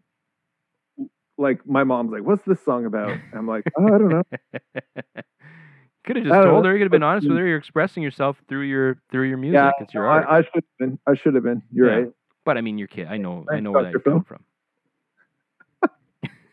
Yeah, no, it's tough. And honestly, like Rob knows about that too. You know. hmm hmm Yeah, I remember like Scotch Tape. We wrote the lyrics, and this is we we went to we used to go to the Mongolian Grill Yeah, on Wednesday We, nights we just talked about Because this. you we already talked about talked this. about all story. Yeah. Yeah, every single part of it. in the bathroom. I was thinking. I was talking about more about the Shred Penner song. Like each song. So okay, let's let's go from track one to track eight. Like to talk about what each song is about. Sure, All right. Matt's Matt's the host now. wherever Welcome to wherever the this takes us. Uh, my name is Matt Elder, and uh, the song it's called "The Life." Uh, Rob, can you tell me what the life is about? The first song is called "The Life," and the life is just about playing. It's about playing in bars and how the crazy shit that happens. Uh, it's a Shred Penner song about Shred Penner, the cover band. I would say. Um, yeah, I don't know. There's, That seems to be a favorite, which I love. I really love that because people, you can see which songs people listen to on Spotify and Mhm. you know Apple Music yeah. stuff. And the the life, I don't know if it's because it's the first song on the record, but uh, it seems to be like one of the more popular ones. It, it's just more of a party song, I guess, right? hmm and Shred Penner's a party band, and Yeah. it goes ties back in with what I said before about looking forward to the weekend. Like I'm working all week, and I'm like, I might be having a shit week, and I'm thinking like, we got a gig this weekend. It's going to be awesome, and it's kind of about if you're hungover or whatever. Like it doesn't matter. We're playing shows, and we're hmm we're having fun, and uh, it's I would say that's like the Shred Penner anthem. Really, like that's about that is about our band playing covers and bars. Hmm It kind of makes sense just to kick it off with that because it's like the introduction. This is who we are. This is what we've done for a long time, Mhm. um, and that we just happen to make a record. You know. Right. So, and then what's anyways, oh sorry, go go ahead. I was just gonna say what's the what's the second track? I don't have a track listing, so let's if you're gonna It's it's Barren Road, Yeah, and Barren Road. The lyrics were written by Nate. Uh, so Nate ended up coming with us on our Vinyl Heart tour. Uh, he Yeah. was our driver, our guitar tech, our drum tech, our basically everything. He was like, and it's, that was his first real tour. hmm so I guess that's and I mean Nate wrote the lyrics, so I I just my interpretation of it is it was his first time on the road and he kind of loved that life of being on the road and he's kind of like yes this is for me this uh this road life and it was also like in like the three of us were together that's kind of where we all the three of us became really close right. yeah, It was on that tour nate like all of us like mm-hmm. Schwendy and Tyler Smith and and Matt and I and Nate. Like it was it was fun, man. We had a Mhm. lot of fun out there, and uh, Yeah, we talked We about that on became that really podcast close. that you guys did with me, er, like way back when. yeah, I think it was episode three or something, uh, and uh, of this show, and that was great great uh, stories you guys had from touring together, and I know it wasn't like a long tour, but it was. You guys Two weeks. have- yeah, and you guys seem to have bonded quite a bit uh, during that time, and you're still playing music together, right? You're still making music after all, these years, so. Yep. And then track three is obviously about the uh, coronavirus. Yeah, that's waiting, right? Uh, Wait. Or wait, not waiting. Wait. Oh wait, yes, wait. Do you have something you'd like to add there, uh, co-host Matthew? Oh, I just said it was wait, not waiting. Okay, perfect. Thank you. Thank you for clearing that up. You're welcome.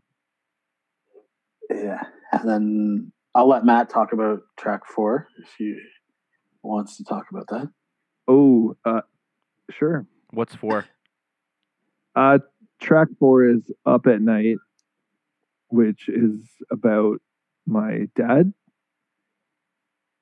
And it was a song that needed to be talked about. I'm not I'm not a poet. I don't write poetry. Uh, it was just something that I had in my head that I needed to get out. Mhm. Um, it was just about uh, well, I mean, just like if you listen to the lyrics, it, it's just how it sounds. hmm hmm Like- You'll never know how much you've done for us. I probably never said it enough, and that's basically the story of my life. Is like I never said Yeah. that to him enough. You know, it's uh, Yeah. something that bothers me, but it's a it's a homage to him, and uh, this whole album is as well. Well, we have these tough relationships with our parents, right? And, and not everyone's got a that typical TV family that you see. As a matter of fact, probably most people don't. You know, and and so Yeah, the way sure. you had the way you grew up with your relationship with your dad is very similar to the relationship that I had with my dad. You know, we didn't do a lot of talking. We didn't tell each other how we felt about each other. We still don't really. Um, yeah, yeah, And I don't I don't know that we ever will. And and it might be a situation kind of like at least you got closer to your dad, much closer to your dad in the years before his passing, which was which was excellent. and I'm I'm I'm grateful for that for sure.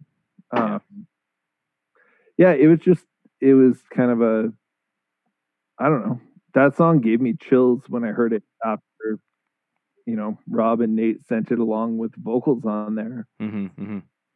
Yeah, we basically I basically got we we had the music and then Matt sent lyrics, and so it was like we had to we pieced the song out of the lyrics and uh, made the chorus where the chorus was, and uh, I knew it had to be. I knew it was an important song, and I you know I really wanted to nail it. So hearing Matt like give the positive feedback after we sent it to him was very good Yeah. very good for us. Good. Like I I sent that song to Nate uh, originally, and then I just you know he was like, uh, "Don't you think that this is like a song that you should be singing?" Like, and I was just like, "No, I want this to be like the Shred Penner thing," you know. And Mhm. I mean, I went to kindergarten with Rob. Rob knows my dad probably about as well as I do, you know. Yeah.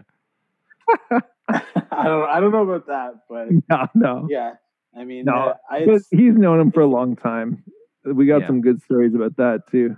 Absolutely. Yeah. I didn't spend a whole lot of time it's with it's him. a it's a pleasure. It's a pleasure for me to sing that song on behalf of Matt for sure. right. Yeah, Yeah, I can it was just a, it was something that uh, needed to happen, and it was like I said, I don't have any other way of expressing my feelings because I, you know, I Mhm. don't write poetry. Yeah. I just Not yet. no, no, sonnets. yeah. Uh, yeah, Yeah, it was nice getting to know him like in the year. Like I didn't get to know him all that well. I didn't spend a ton of time with, with your old man, but I knew him a little bit, and he was uh, definitely. You could tell that his relationship with you was a lot different than when we were kids. You know what I mean? And, and Yeah, they, and they have a role to play when we're when we're teenagers. They have a role to play, right? They gotta. I feel like they have to assert themselves in some kind of authoritarian way, and then as we get older, they they kind of turn more into our friends, right? yeah, yeah. Um, y- you know what? Like the last time that we saw him was at uh, Amici in Cambridge, Hmm. and he had his shred penner shirt on, and it was just like, you know, that's that's him. That's awesome. Yeah. and yeah. So, anyways, Rob has some stories about him. The, the weightlifting one is what I was thinking. of. my yeah, I will tell my two favorite Steve Elder stories here. So my my my number one is Jesus. there was a night that Matt and I had been drinking quite heavily, and Matt uh, Steve kind of used to give Matt a hard time because I was like I would get up and go to work, and Matt I don't know what he was doing at the time, whatever. But he he came into the room the one morning. He's like, Rob, come with me. Come into the room. Come work out with me. I'm like, all right, because we're working out. I was so hungover, man. I was just like, I feel like I'm gonna puke. And I remember he like got on the weight bench and he started lifting the weights and he's just pumping the iron. He's like, "All right, Rob, let's see how many you can do." And I remember lifting it eh, like once and then twice and then the third one I was like, "If I lift this one more time, I'm gonna puke everywhere." so I just set the weights down. He's like, "Look at that, Rob. I'm I'm 50 years old and I can lift more than you." And blah blah blah. I'm like, "Yep, Steve, man, you're the king." And then I promptly went into Matt's bathroom and vomited all over the place after that. oh man. Well, and he, then my- he also told me that uh, Rob can lift more because he has a job. Because I have a job and I'm Yeah. working. Yeah. Well- He's like, see that, see that, Matt? Uh, Rob came in there and he uh, he lifted the weights with me because he's got a job. Oh my Man. god! Yeah, yeah. because and then my second favorite Steve Elder, my second favorite Steve Elder story, maybe my first actually, is I was playing a gig one night at uh, Abbey, the Abbey pub. It was in Preston, very short-lived pub, but uh, my favorite solo gig I ever played. I just had a lot of really cool people there that, that had come to see me, and uh, Steve walked in. Matt wasn't there, uh, John wasn't there, but Steve Steve came in, and I remember after he came up to me and he was like, uh, "You did a really good job. He did a really good job, Rob. You really you had this crowd and just." Uh, and then after he told Matt that I've I've really come of age, so that was a good thing to really hear. come of age. I've come of age. Well, because he kind of like he didn't hate him, but he kind of did because Yeah, over sure, all for the sure. time. He is like the the Eddie Haskell of the Leave It to Beaver family. You know? I think Yeah. I think your mom I think your mom would agree with that too. I was definitely Eddie Haskell. You're not Uh, allowed to The Hockey Eddie. That was- Haskell. that's for damn that sure. was the night that our our relationship changed though. Like I felt like we were buds after that. Yeah, yeah. He once he said you've come of age, and he was just like, wow. He was just he was just incredible, just tremendous, Yeah. Yeah. Just Just just fucking bloody astronomical. He's definitely one of a kind, man. I know that for sure. Having getting even just a- little bit that I got to know him, you could tell he was he's a character, right? yeah, yeah. And that's basically the whole. The song is about me like wishing that you know. Uh, well, I just I saw I saw at his funeral. I just saw how many people came out. Yeah. And you know his pool league, like he played in a billiards league. They did a lot. They did a lot. They they all signed a cue and gave it to my brother and I. To you know they Mhm. have a pool ball signed with all of their names, uh, cremated with them as well. Wow. It was just super unexpected, and it was just uh, Yeah, it was. there were a lot of people that came towards you know they, they came to me and my brother Yeah. and it was just like it was nice to know that you know he wasn't hated by everyone he was loved by everyone Yeah, it was a weird Yeah. it was a weird day because i well, didn't think he was hated by everyone you know Guys, I my phone was 100% when I started this and it's now under 10. Okay, you need to So plug I it might in. have to un I might have to unplug the earphones and go raw All right. here. And uh that's All right. disgusting I don't know is that is that going to be all right? Is that Okay, loud it enough? sounds the Yeah. exact same We'll work we'll work it out. It wasn't loud enough for me, but that's because I still have the earpods in, but now it's now it's good. Okay. Oh. Yeah, it was such a weird day. It was like the day of that funeral, like it was it was a somber day, obviously. But you could you could feel everyone had so many good stories about him, you know what I mean? Even like even your yeah. even your friends. It wasn't just about the the older guys that knew him, like he's like the like the guys in his pool league and stuff. and the family, but but like your friends, like uh, yeah, it, w- it just and when you told me when I walked in and you told me about that that pool cue and that pool pool ball, I just that's when I broke down, and I didn't even know him that Yeah. well. And usually these these funerals for people that I don't know all that well don't hit me that hard. But knowing you and John and what you guys were going through, and then that when you told me that, you're like, yeah, they're they're gonna cremate him with with a pool ball sign, but and I just I broke I lost it, you know. yeah, yeah. It was it was Yeah. insane. It just felt so so strange. Like and but then after after the main part of the funeral, when everyone was just kind of hanging out after, and I couldn't hang out too long because I, had to- I had to run off to work. Of course, it had to, it had to stone had to be like the storm of the century that day. Yeah, it was, eh? But um, but even in the time that I spent afterwards, like you- you could feel how how many people were just sharing good stories about him, you know, and how the the mood sort of elevated quite a bit after the main part of the funeral. And it, I think it's a testament to the kind of guy that that he was ultimately. Yeah, I mean, I think the whole fact of the matter is, you know, you said that your dad was kind of similar growing up. Yeah. Um, fuck. I mean, God forbid when he goes, hmm you know, hopefully you get to see how many people come out and um, Yeah. people you don't really expect to be there. It's a it's a huge thing, and it, it's Yeah. uh, yeah, It's weird. It's weird when a parent goes because it's like if it's someone in your family and you, and you see you you really see the reach that they had. You you don't see it when like you know you see your friend. He's you're your dad and he's got his friend that comes around here and there, and you know he's got Steve or whatever Rob and you know Rob and Matt come and come over every now and then and say hello and drink a coffee and hang out in the garage. But then when when somebody passes away and you start to realize how many friends they actually have. And you're like, oh, yeah, Yeah. that guy. Oh, crap, I forgot about him. And all of a sudden the room is filled with people, and you're going, holy crap. Like somebody yeah, yeah. passes away, it affects a lot of people, you know? yeah i mean f- for me it was just like my brother was like i i can't talk like Mhm. in front of all these people and i i didn't you know i didn't want to do that Yeah.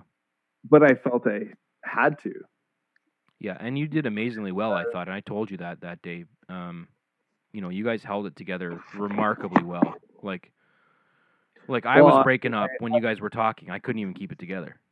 well I, I broke down for sure but it was it was when like i was talking about like leo Yeah. you know that's when i broke down Yeah. Yeah. you know and it's because like my brother he's got another kid on the way and you know Mhm, mhm. see that which makes me very sad Yeah. That's unfortunate. Yeah. Hmm. but i i just gotta say like i just appreciated everyone that was there and you know obviously like that meant the world to my brother and i For sure. we can hear Rob guzzling in the background. Nice guzzling anyways next song Sorry, guys. Yeah, it's a bit of a weird segue, but I guess That we- was actually Sorry. water. I was drinking water. Um, it was it was something that had to be talked about though oh for sure, and I'm glad we did. yeah me too yeah. So song number five is nothing here for me. Was that a? I don't know. I don't know how do you, I don't know how to segue from that. no no you did great Thank you. So yeah, nothing here for me is a song about. I moved to Alberta when I was in grade eight, and it was a big change for me, and it was too big. Was too big of a change for me. I don't think I was ready for it, Hmm. and uh, I just never really fit in out there, and it wasn't really the right place for me. Uh, and it was just a song about me, just kind of longing to be back home. hmm Uh, This was in sorry in a- grade eight. You said you moved out there. yeah, grade eight. So my sister was young, and uh, you know, I had my grandparents back here, and ev- like my entire family was back here, and I it just didn't work. Didn't work for me out there. So Yeah. just kind of a song about like the I'd lived with my mom my entire life up until then, and it was the most difficult thing I've ever had to do hmm uh, to leave that kind of a like you know that was my normality for my entire life up until that point so Right. it's a it's a very hard decision that you have to make when you know you're faced with that kind of a thing. So it was a it was a big moment in my life. It was a big part of my life, and I wanted to write something about that. Nice. Yeah, I I love the fact that he wrote about that because it was like you know, in a lot of other bands there hasn't been a lot of substance. And that's like not just him, that's me too. Hmm. So the fact that like I heard that song and I knew what he was talking about, that was just like something that was like, okay, well that's that's cool. Hmm. You know, yeah. And I was nervous that it was going to get taken the wrong way. Like yeah, my mom, my mom and Steve are still in Alberta, and they are still, uh, you know, a big part of my life. And I didn't want them to take it the wrong way to think that it was like wasn't anything against any person. It was just I didn't, I didn't. uh Alberta was not for me to live. I love going back there. I went out there a couple of years ago, and I surprised my mom for Easter. She didn't know I was coming, and I worked it out with Steve, and uh, it was a really cool part of my life. Well, part of my life. It's a moment. It was a moment I'll never forget. It was awesome, and I love Right. going back there to visit. I love everybody out there, and Right. uh, I mean, when we toured out there, that was yeah, like, that was like one of the coolest times of my life. yeah, It was absolutely. we were, It was the weirdest slash coolest time, and you know, because I've known her since kindergarten, also.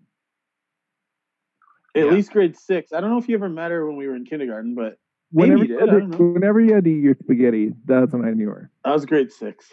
That was grade my spaghetti, just my spaghetti. Yeah. Oh yeah. yeah. there might have been another another word I'm gonna hear eat your spaghetti. Bleep, bleeping spaghetti. Yeah. Yeah. Yeah. yeah. Yeah. Yeah. So that was that song.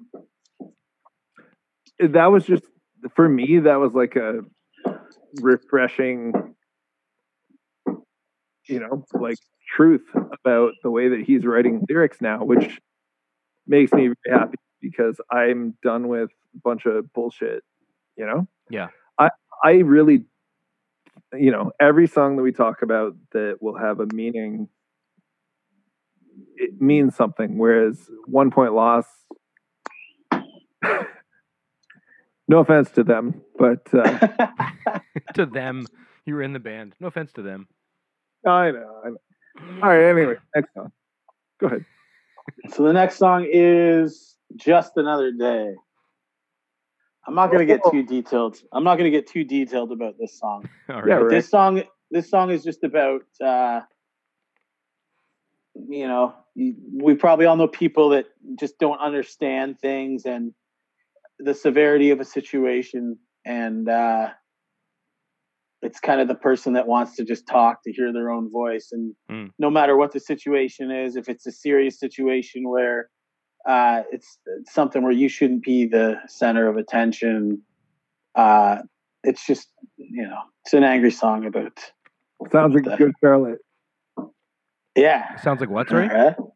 Good Charlotte? Charlotte. Charlotte. this song is dedicated Oh, yeah, you got it. yeah great band great band good charlotte they are they are a great band. They're awesome, man. They're awesome. I mean, yeah let- I mean, let's not uh, let's not bullshit the here. thing like in One Point Loss and like Curious Ryan, like we used to play their covers all the time. We're, Yeah, we used loved, to- like, the yeah like Simple Plan and all that stuff. Like that was that was awesome. Yeah, I still Matt and I do a pretty good acoustic version of Seasons too to this day. Oh yeah, we think did. it's a mandatory campfire song whenever Matt and I are around a campfire. That comes out. nice. Oh yeah. Yeah, I still love that stuff, man. That's I still listen to Absolutely. that a lot. Like pop punk bands are like some of my favorite right now. Just just punk in general. Punk in general is great. Daryl, I know you and I went to that that uh that show in uh Waterloo at Chainsaw, which is Yep. unfortunately no longer Yeah, I know. I heard closing a down. bar, but like that, I hadn't been to a punk show like that in ages, and to see Curbside and Block Parent, Yep. that was amazing. Those guys fucking that brought me right back to the Yeah. the punk rock days, and that's awesome stuff.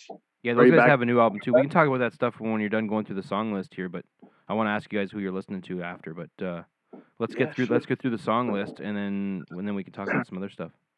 So I guess we were on sunglasses. Yep. We kind of talked. Sunglasses. Like I said. Yeah, we talked about it a little bit. Uh, sunglasses is just about kind of a changing of a life. Like you're, I don't know. It's about kind of getting over someone, wanting someone new. Yeah. Uh, yeah. I mean, that's some songs. I guess don't have as much of an explanation as others. Well, it but, It uh, is what it is, right? uh, and there were lyrics that included sunglasses in the old version, so we called it Oh, sunglasses, and we Yeah, I was wondering we about liked- that. yeah, we liked we liked the title, and we are like, fuck, let's just keep it. You know, sunglasses. Kept it even though there's no sunglasses in there. But I don't Yeah. think you have to have the lyrics of a song in every title. No, and now we not. don't. So of course not. I feel like I feel like the first few meant something, and the last few don't mean as much. Hmm. All right, go up. You're next. the first few what? The first what A few songs meant something. on this record? Yeah, So you don't think that? Okay, all right. sunglasses. Sunglasses does it means something to me? All right, tell us. I'm not gonna tell you. You're on, you're on, Something should remain. Something. you're on the remain. air. Yeah, it's not something that, that I want everyone in the world to know. Like that's another thing about being an artist. You know, you can That's express right. yourself. Yeah. It's just Oh, about for sure. yeah. whatever. Running Away is a song that, that Matt and I wrote uh, years ago. Oh, really? That's another old one. Yeah, that yeah. one is that's, That's the oldest older one. than sunglasses. Oh, That's the oldest one. And I was just it's about a girl, obviously. And it was about somebody that I was I didn't really date. I guess we dated. I don't know. Uh, but it was a good what what do you what are you saying over there, man? So what's her name? I'm not gonna say that. know? What's her I don't name? think she would I don't think she would hear this, but I'm not I'm not What? Yeah. it's it's a it's a I, I'll tell both of you guys privately. All right. Matt, Matt already knows. I'm Matt already knows. Um, yeah, it's just a song about a girl. It's like everything seems like it's great and it's it's uh it's going really well, and then all of a sudden it's not, and you don't really understand why, and you think maybe one day it'll work out, maybe it won't, and yeah, Okay. that's that. Running away. That's what I was But that's a song. That's The- a song that Matt and I wrote in an hour. Like that song was. uh I Matt had a riff, and I was like, "Play the riff," and he didn't know what riff it was, and I was like humming it and trying to get him to play it. He played it, uh, and then you know I started strumming chords, and we built a melody around it. And uh, what? Hmm? What? I just got a text from you, Matt. I don't know what that means. For me? Yeah. Couldn't be. Then who? Then who? Yeah. So I don't know. I got interrupted. Yeah, it just it came out. We wrote it. We recorded it. We wrote. I wrote the lyrics. The lyrics just kind of came out really fast. And the original version of it features uh, a door slamming in the recording, which I love. Okay. Which if I could do it all again, I would have somehow found a way to get that door slam into the Shred Penner recording. That, that would have been awesome. because it was. Uh, we do have the original recording of Sunglasses. Actually, has a crack of a beer. Yeah. Yeah. when I got remember that. home- Not just the original, the the full version. Yes, so Nate took it. Nate took that from the uh, the demo version of Nice. it, and he Yeah. inserted it, and that's what you hear at the end. You hear the beer crack, yeah, and I'm yeah. like sipping on it, Yeah. and uh, The metronome going. The metronome is still going because we were we were recording the beer click, the click of the beer opening Oh, I see. to put into the to the bridge. I, guess. I will say we had a, a listening party. Daryl, you weren't you weren't there, but that's No. all right. I had to You work were- because it was a Thursday at midnight, and I I get Okay, up, I get I had to got up five hours after. Well, anyways, we were listening to sunglasses, and then once that kicked in, Rob opened up a beer at the same time. nice. And it was I did. like that was that was I thought about it about two songs before when I opened a beer, and I thought, oh my god, by the time I finish this, it's going to be right around the time in sunglasses. Where the these are the kind of ideas that I have. Oh yeah. They're no, I mean like good you know what? He's got he's got some some good uh like merchandising ideas as well, Mhm. which uh, we're gonna we're gonna pursue. Nice. And I would like to give a shout out to my friend Matt Cooper, Oh who yeah, helped, who helped design the Shred Penner logo, and uh, is going Help- to do all of our artwork good logo. on the. I like it. he he killed it. He killed it. Yeah, it looks I had an idea of what I wanted, and we spent the night up in his room one night. And he had the he's a he's a designer, and Mhm. uh, he literally like everything I imagined. He just made it happen, Mhm. and uh, he's awesome. So, Nice. He brought it to fruition, and it, it looks awesome. I love it. Yeah, it. it does. Yes. It's the kind of thing that look, looks great on a shirt, and I know Nate got it tattooed on his leg. I think. Yeah, He did, Which is yes. awesome. and we're all getting it. We're all getting it. Yeah, that's what you're saying. sure. If anything, like even if you know, God forbid something happens, you know, it, we at least made this record, and we've done a lot. We've done enough to get the. It's been a huge part of your life for so yeah. long. You guys have been doing Yeah, Trent Tenor sure. covers Yeah. forever. Like the cover band's been going on forever now. You know what? I will bring this up real quick. Uh, an old band that I was in. Oh boy. Uh, I know exactly what's going to be said. an old band that I was in, which we mentioned earlier on. Uh, he got a tattoo of the band. hmm It's not always a smart idea, you know. No, It, it sometimes especially when it's a big, big tattoo, and when you're revealing it to everyone that you got this tattoo. Maybe there's a couple people I mean- in the band that are thinking about leaving the band. It makes it, makes it a little awkward. I know who we're talking about. We won't we won't say his name. yeah. I'd like to think that even now, though, he can look back and say that was a fucking great band. Of Broken course, that's the thing. Oh, I should. That's the thing, right? It's it's well, your, I mean, he he did he did bigger things after Broken Star Mhm. Yeah, for sure. So like you know, it's not a big deal. Like good Mhm. for him. Yeah. Yeah. I get I get a broken star tattoo. Say it right now. I would do if if if, if that's what we're gonna. I'll do it. Let's do it. Yeah. it. Just get a whole sleeve of all the bands we were in. that because we'll actually need a sleeve. Well, I won't. I don't know. I'll, I'll need like three bands. I, I don't know. If, there's definitely one band name I don't want tattooed on me. Daryl name. Wow. What's uh what's next on the track listing there? What's the That's next it, one? buddy. We're at the end. Running away. Was that the end that- one? Running away with Last the end? one. Dude, that's all. Yeah. Is that eight songs already? We went It's through. eight songs. Holy cow. Um, so uh, that brings me back to kind of what I wanted to ask you guys earlier. Is like who who are you listening to right now? Like what what are, what are your go tos? Like when you sit down and you have a free minute and you want to listen to something, what do you pop on? I don't listen to anything when I want a free minute. Yeah. I I'm not a, a musical person. Like when I want to write stuff, I'm not listening to another band hmm or anything like that. I kind of just I don't know. I watch Dr. Phil and then I come back and then So you're not really like into any bands currently that that you that you no, have to there's listen to no, every there's day. nothing. No, no, Hmm. not even close. Oop, Rob left. His phone probably died. I saw that he plugged his uh, headphones back in, and then he, uh, I don't know if that meant that he got enough juice that he could plug the headphones back in, or if he had a whatever. He'll be back. He'll join back in. Ricky pick.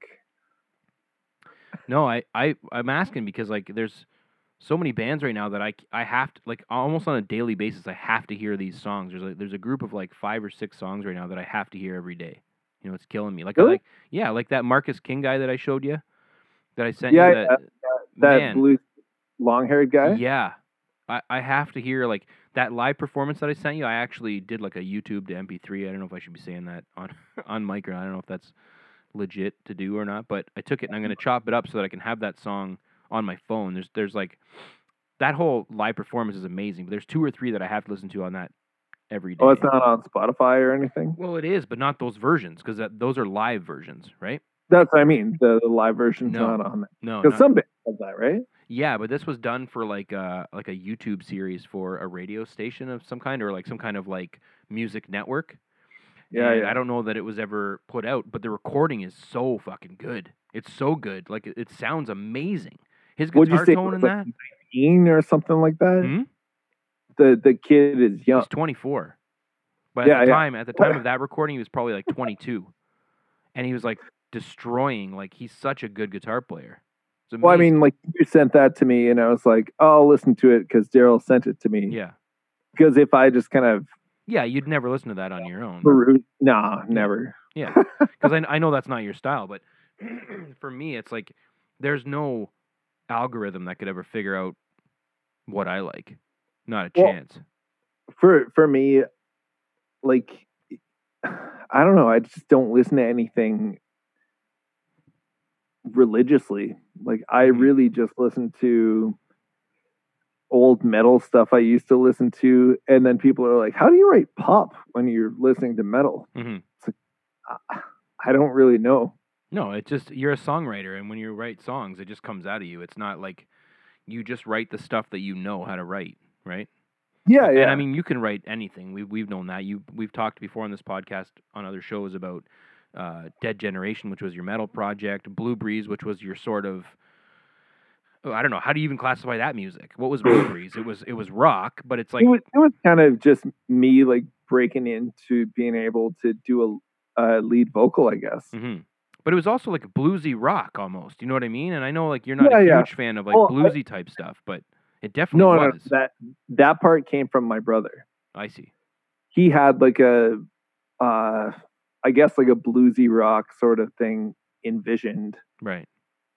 Uh, and then that's kind of where it went. So I kind of had to write songs based on what he's writing, Right. something that wasn't just like you know too big of a contrast that it was stupid. Mm-hmm. So that's where where Blue Breeze came from. Right.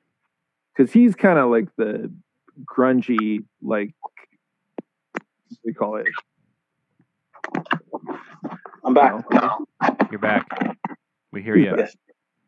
Yeah, my phone died. Sorry, boys. I figure that. So we were just talking uh, about we are just talking about I was just asking Matt what stuff he's listening to. If there's anything that he has to if he has a free minute when he sits down, if he's got, you know, does he pop onto YouTube and listen to anything specific?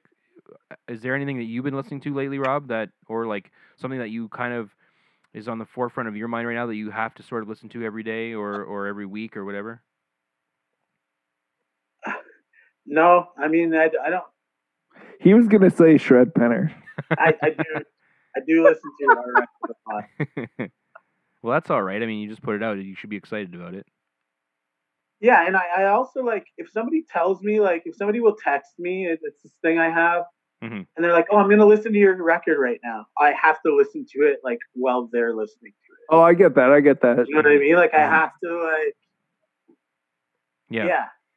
I I don't listen to a lot of music. I I That's so I mean, crazy that- that, you both just put a record out and neither of you is really listening to anything right now, which is hilarious. Honestly, like for me, it was just like Rob said. Like he didn't even have a chance to like. We didn't have a chance to play it as a band. Yeah. I just sent a bunch of songs. Like I sent, you know, like like on my drum kit right here. I just send that to Nate. Yeah. I do all of it, and then you know he's just like, yeah, I love it. Right. I don't, I don't want our stuff to sound like anything, hmm but at the same time, we sound like Blink One Eighty Two and Wide Mouth Mason. Well, that's the thing. It's like you, you're always. I mean, No, you can always see it. But you can always find influences, right? But at the same time, like I, I know what you're saying. If you're actively writing, like I, I don't, and I don't write. Like I write little bits and pieces of bullshit that never comes to anything. It never comes to uh, any kind of fruition because I don't. I don't ever like anything that I write. You know, I always toss it away. I listen to it twice, and, or I'll be excited about it one day, and the next day I think it's the worst thing I've ever heard, and I just delete it off my. off yeah, phone yeah, yeah. I- So- and I mean, So I don't write, but at the same time, I know I know what you're saying. Like even if I write something in the vein of something like, oh, I'm going to write a song that sounds like Green Day. Of course, it's never going to sound like Green Day. It's always it might have Green Day influences or whatever, but it, it's always your own thing, right? I will say this. I- um I was listening to a lot of music while we were kind of recording this, and I was going back to stuff uh, like classic stuff that I like, like Oasis, Mm-hmm. um, Cauterize. Even like I went, I went back and listened to some Cauterize stuff. Uh, Biffy Clyro hmm is a big is one of like they actually just released a song a couple days ago called Tiny Indoor Fireworks, and Hmm. that's what I will throw out there. That band is fucking unbelievable. They're a Scottish band. Mhm. They are huge in Europe. They're not that big over here. hmm They are phenomenal. So I will say that. Yeah, they were great. I'm glad you guys invited me to that show that we went to that one time. That was such- That was just a funny night Yeah. yeah. when you. The coincidence of me meeting the other guy out front that you are meeting there. Yeah. So I'll I'll tell the listeners for anyone that wants to that Yeah. wants to hear this story. I, I walk up, Matt and Rob say, "Hey, we're gonna go see this band Biffy Clyro, and you should come along because they're really good. They're huge in Europe, and nobody knows about them here. They're playing at what was that venue? Phoenix. The Phoenix, the and Phoenix. it's a, and it's a They- tiny sell out place. stadiums in Europe. Right. They're they're playing O2 Arena one month, and the next month they're pl- they're playing the Phoenix with two like Twenty five bucks at the Phoenix. Yeah, to how many people does that hold? Two thousand people or something, if that. And I don't even know. so I walk up, and I'm standing out front, and there's this dude there, and and I'm looking awkward because I'm waiting for you guys to come, and I'm texting you, and you guys are like, "Well, we're in the Uber right now, and we're coming." And I and I just start talking to this guy. He's there by himself, and I and I yeah, what's going on with you? Oh well, I'm just you know I'm here and waiting for these guys. Met some guys last night at the bar, and they said they're going to Biffy Clyro, and I'm I'm from Scotland, so I love Biffy Clyro, and I wanted to come, and now I had people to go with, so we're going, and now I'm here waiting for them. I'm like, yeah, my buddies, they're in the Uber, they're on the way. He's like, yeah, the same, my guys, they're on the way, they're in the Uber. All of a sudden, you guys step out, and you start laughing hysterically. Realize we're both waiting for the same guy. Of all the people I could have talked to in that out front of that stupid place, that was the guy that stuck out to me to have a conversation with while we were waiting. It was so weird. It was the weirdest thing. It just made me feel like uh, nothing is real. Everything is a movie. Everything is strange. You know? I think was- Matt and I feel like that a lot more. Yeah. Like the weirdest shit happens to us. Like it's Rob- unbelievable. Where did your your video go? You're not here. Oh, Oh, Rob's hang on. video's off. Yeah. The listeners aren't going to know anything about No, that. no. no. It's for our benefit only. We're looking at each other. Right. Yeah, yeah. Well, we're, we're looking in the eyes of the beholder. And now Rob's muted. You're on mute. Oh, good. He's know how to. uh Get away from me. There you go. Now you're off mute, I'm but still can't see you. You're back, but I can't see your video. Yeah. You muted yourself by accident. There you Guess go. Guess who's back? There you go. Back again. We're cresting the two hour mark here, boys. I want to know what's coming up um, for Shred Penner in the future. What's I mean, once this nonsense is over, are you guys going to start playing some shows and playing just these originals, or are you going to try and pepper in the originals into the into the uh, cover lineup, or what are you going to do? Before all of that, we have a new record coming out. Another one. Yeah, Yeah. we're gonna be doing it. Uh, I think August. We're gonna record it. Holy cow! You're already working on another one. You just released this one. It just came out last We're- week. We're doing three. Oh, I see. Uh, we signed up for a service that allows us to release as much as we can within a year, so we're gonna fucking maximize. So we're we're actually doing three records. I see. Okay. We have enough for the next one, uh, and I'm kind of working on the next. one. Wow, that is unreal to me. You know, Yeah, it's so funny, and and I'll tell We're you, fast movers. The machine. I was shooting the shit with when I went to go see um, Curbside play recently. Uh, not not Curbside. I'm sorry, Frank Dukes. I went to go see Frank Dukes, and the drummer for Frank Dukes works with you, Rob, Kyle, right? Yes. Kyle. And uh, and I'm talking to him. We're shooting the shit. I'm just joking around. He's like, "How come you guys haven't been uh, y- y- what you guys meaning one point loss, right?" And he says, "How come you guys haven't been uh, working on any music? Are you gonna put any music out?" And I'm like, "There's two reasons. One, I don't write, and two, Matt and Rob are lazy." and before I know it, a month and a half later, you guys are putting a record out, and now we're doing this podcast. You tell me you've already got another record, basically written and ready to be recorded. We're doing three. Yeah, we're doing three. so clearly, the problem is that you're not lazy. It's the it's the proper motivation that you needed. Yeah, yeah, absolutely. It We- was- Matt and I have been writing songs the entire time, even after one point loss. hmm There's songs that we have that uh, just were, like, you know, like running away was a bored afternoon in Toronto where we just wrote a song and recorded it, and we're like, oh, cool, we have a cool song, and just went and got drunk that night. Like it's, Yeah, uh, we I I know you guys have been writing all we have Like, really good writing chemistry. Yeah, Matt, Matt writes absolutely. things that that really inspire me to come up with uh, really catchy melodies. And it's like I find that the stuff that Matt writes is just like it's basically like I don't know. For me, it's just like a fucking big juicy tea with a you got a big fat driver and you just whack it like Mhm, it's mhm. it's easy, you know. Yeah. So Yeah, and I and I think like you know going back to what I was just saying, like I think the reason we didn't write the one point loss stuff is because there's no no real motivation to do it there because I know you guys can write. I mean, like clearly I was joking because what I There's meant no real, Right. substance, I guess. that's the thing, and and I mean like I love playing that stuff, but I know that you guys that's not really where your heart is right now at this point in your life, you know. And I still I'm a huge punk fan still, and I'm listening to more and more new punk. Uh, although I have to say like my heart is still back with that pop punk stuff from the early 2000s, right? And the, you know, right right at uh, the late 90s, early 2000s. That's that's where my like that sound is just in my soul. It's just like anytime I hear any kind of a new band that sounds like that old stuff, it just you know it, it's what I want to play. But at the same time, there's not many people doing that around here. There are, there is a bit of a cool scene right now going on. Kitchener, uh, Waterloo, even even some skate punk stuff out of Toronto is, is really good. Uh, my friends in Somehow Hollow, you guys know them. They they put out a record lately, and it's it's really good. I love it. They were they were there the the night that One Point Loss broke up. Oh really? It was- yeah, I was at the agency group Christmas party. Oh wow. Yeah, yeah.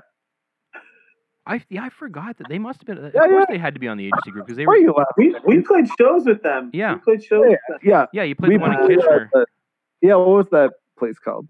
Registry I don't know. Theater. Yeah, the theater. Registry Theater.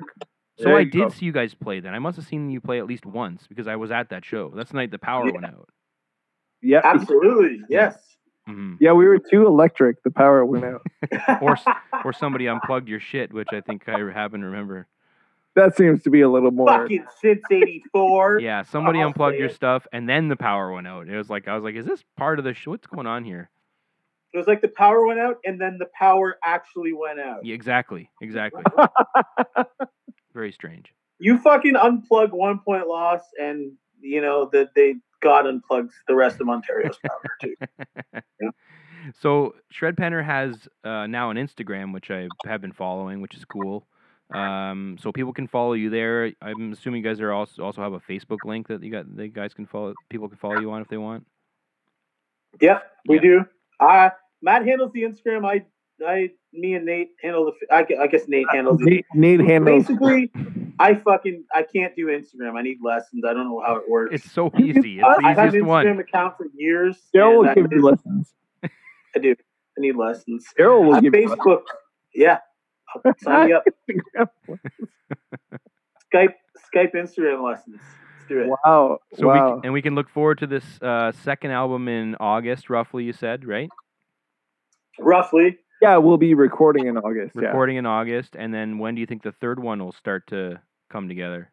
We were trying for 2020, maybe 2021, but I feel like three records is still so pretty. fast. It's so fast. Yeah, we we kind of have just been in turbo speed for this. it's basically an, a build up. Like Matt, like I said, Matt and I've been writing songs, and every time we write a song, fuck, we write pretty good tunes. We should write more, and then we just end up getting sidetracked. Yeah. Uh, so I think really now we've hit our stride. We've we've done this, and the fact that we can do this, the three of us, like Nate, is like unbelievable. Yeah, definitely great. Having Nate around is fucking great. Great And musician, he's great- great enthusiastic about. He's as, as enthusiastic as we are about Sure. it, and he He's Like more, three- and more I will say enthusiastic this. than we are.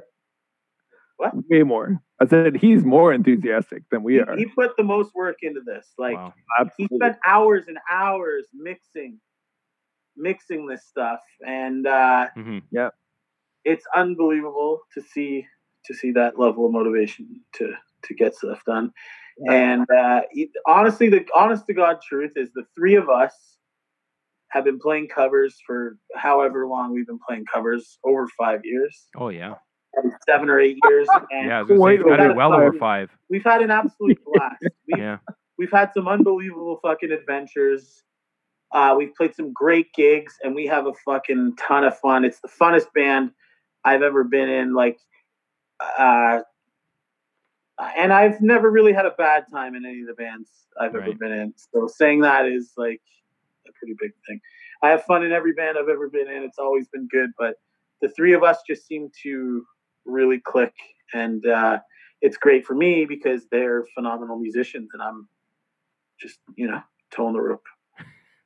Well, I think you're not giving yourself enough credit there, but I hope you guys. Uh, I wish you guys all the best. I mean, uh, the new record is good, and I can't wait to hear the next one. Now that you're saying there's another one coming pretty soon, um, I hope you can still leave time that we can play some One Point loss shows in between because I that's the only chance I get to Absolutely. play live. Yeah, and I- we we still will do that. Yeah, we had some shows. We had some shows we were supposed to be yeah, playing, right? Er, yeah. One was supposed to be coming up on the this coming weekend, but that's of course kiboshed. I have not heard anything from anyone putting that show on, but I'm just gonna assume that no, I, it's I know it's not happening. Of course, it's not happening. Nothing is open back up, and there's no venues open, so we're not playing that one. And there was supposed to be another one, and and it fell through now. So COVID's kind of kicking our kicking our chances of of playing those fun shows because that's what it is for me. I mean, I don't know about you guys, but those songs to me are so fun to play. Even those old old ones, like I know Matt said to me one time, like, "Oh, Back Again is so old," but a good song's a good song. You know what I mean? And it's still fun to play Yeah. live.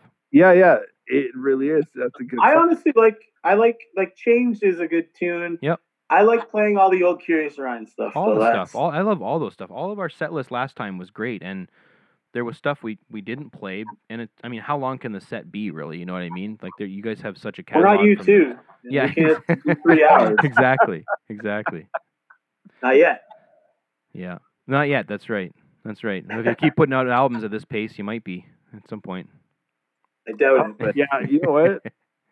Definitely not that area, but yeah, we're putting out albums like crazy right now. Who knows? Maybe a shred penner will be embedded into an iPhone one day when you buy it, and you, ha- you can't get it off your you can't get it off your iTunes like U2 does.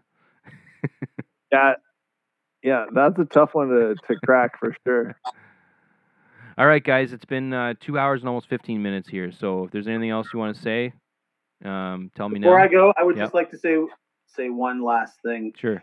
Uh, it was a lot of fun for us to make the Shred Penner record, like a lot of fun. And it was, like I said, we had this trip planned and it was all, but it instantly just flipped to making this record and the anticipation of making it. And uh, it's been such a great response. There's been so many, any, to anyone out there that's listening to this that has given us any kind of positive feedback, the likes on our Facebook post, the shares, uh, it makes us feel very happy that uh, the music we made was enjoyed by so many people, and we're just going to keep making it. So thank you guys very much. Yeah, keep doing it, guys. Um, Thanks, thanks for being on. I really appreciate it. Um, I love doing episodes of this whenever I can. It's it's tough to get guests. Not a lot of people want to talk on mic, so I'm happy that you guys had something you wanted to talk about, something that's meaningful to you, and we were able to make. Uh, I think this is a, a damn good episode, and I think people are going to enjoy it, especially people that know us and maybe people that don't. So, I uh, hope so. I'm going to say one more thing. Yeah. Everybody out there that listens to this podcast should listen to all the episodes of the I Gotta Ask podcast because I have, and I think they're all great. I yeah. No, know what? I feel like I may have been mentioned in You all almost all of them. how many? Eight, eight of them. Well, there's I think there's seven ep- seven or eight episodes. You definitely been mentioned in about seven of them for sure. Yeah, yeah, it's hilarious. You're I- com- I you're a love it. common thread. You kind of are a co-host. You are like my co-host in in spirit. All right, thanks a lot, guys. Um, thank you to anyone listening to this episode. If you like what you hear, make sure you like it, share it, um, subscribe on iTunes. Uh, it's on Spotify now, and uh, working to get it to a couple other places, hopefully as well. Um, if I can manage to keep getting guests and keep putting out episodes. So, thank you for listening. Uh, appreciate your time, and we'll see you on the next show. Thanks, guys.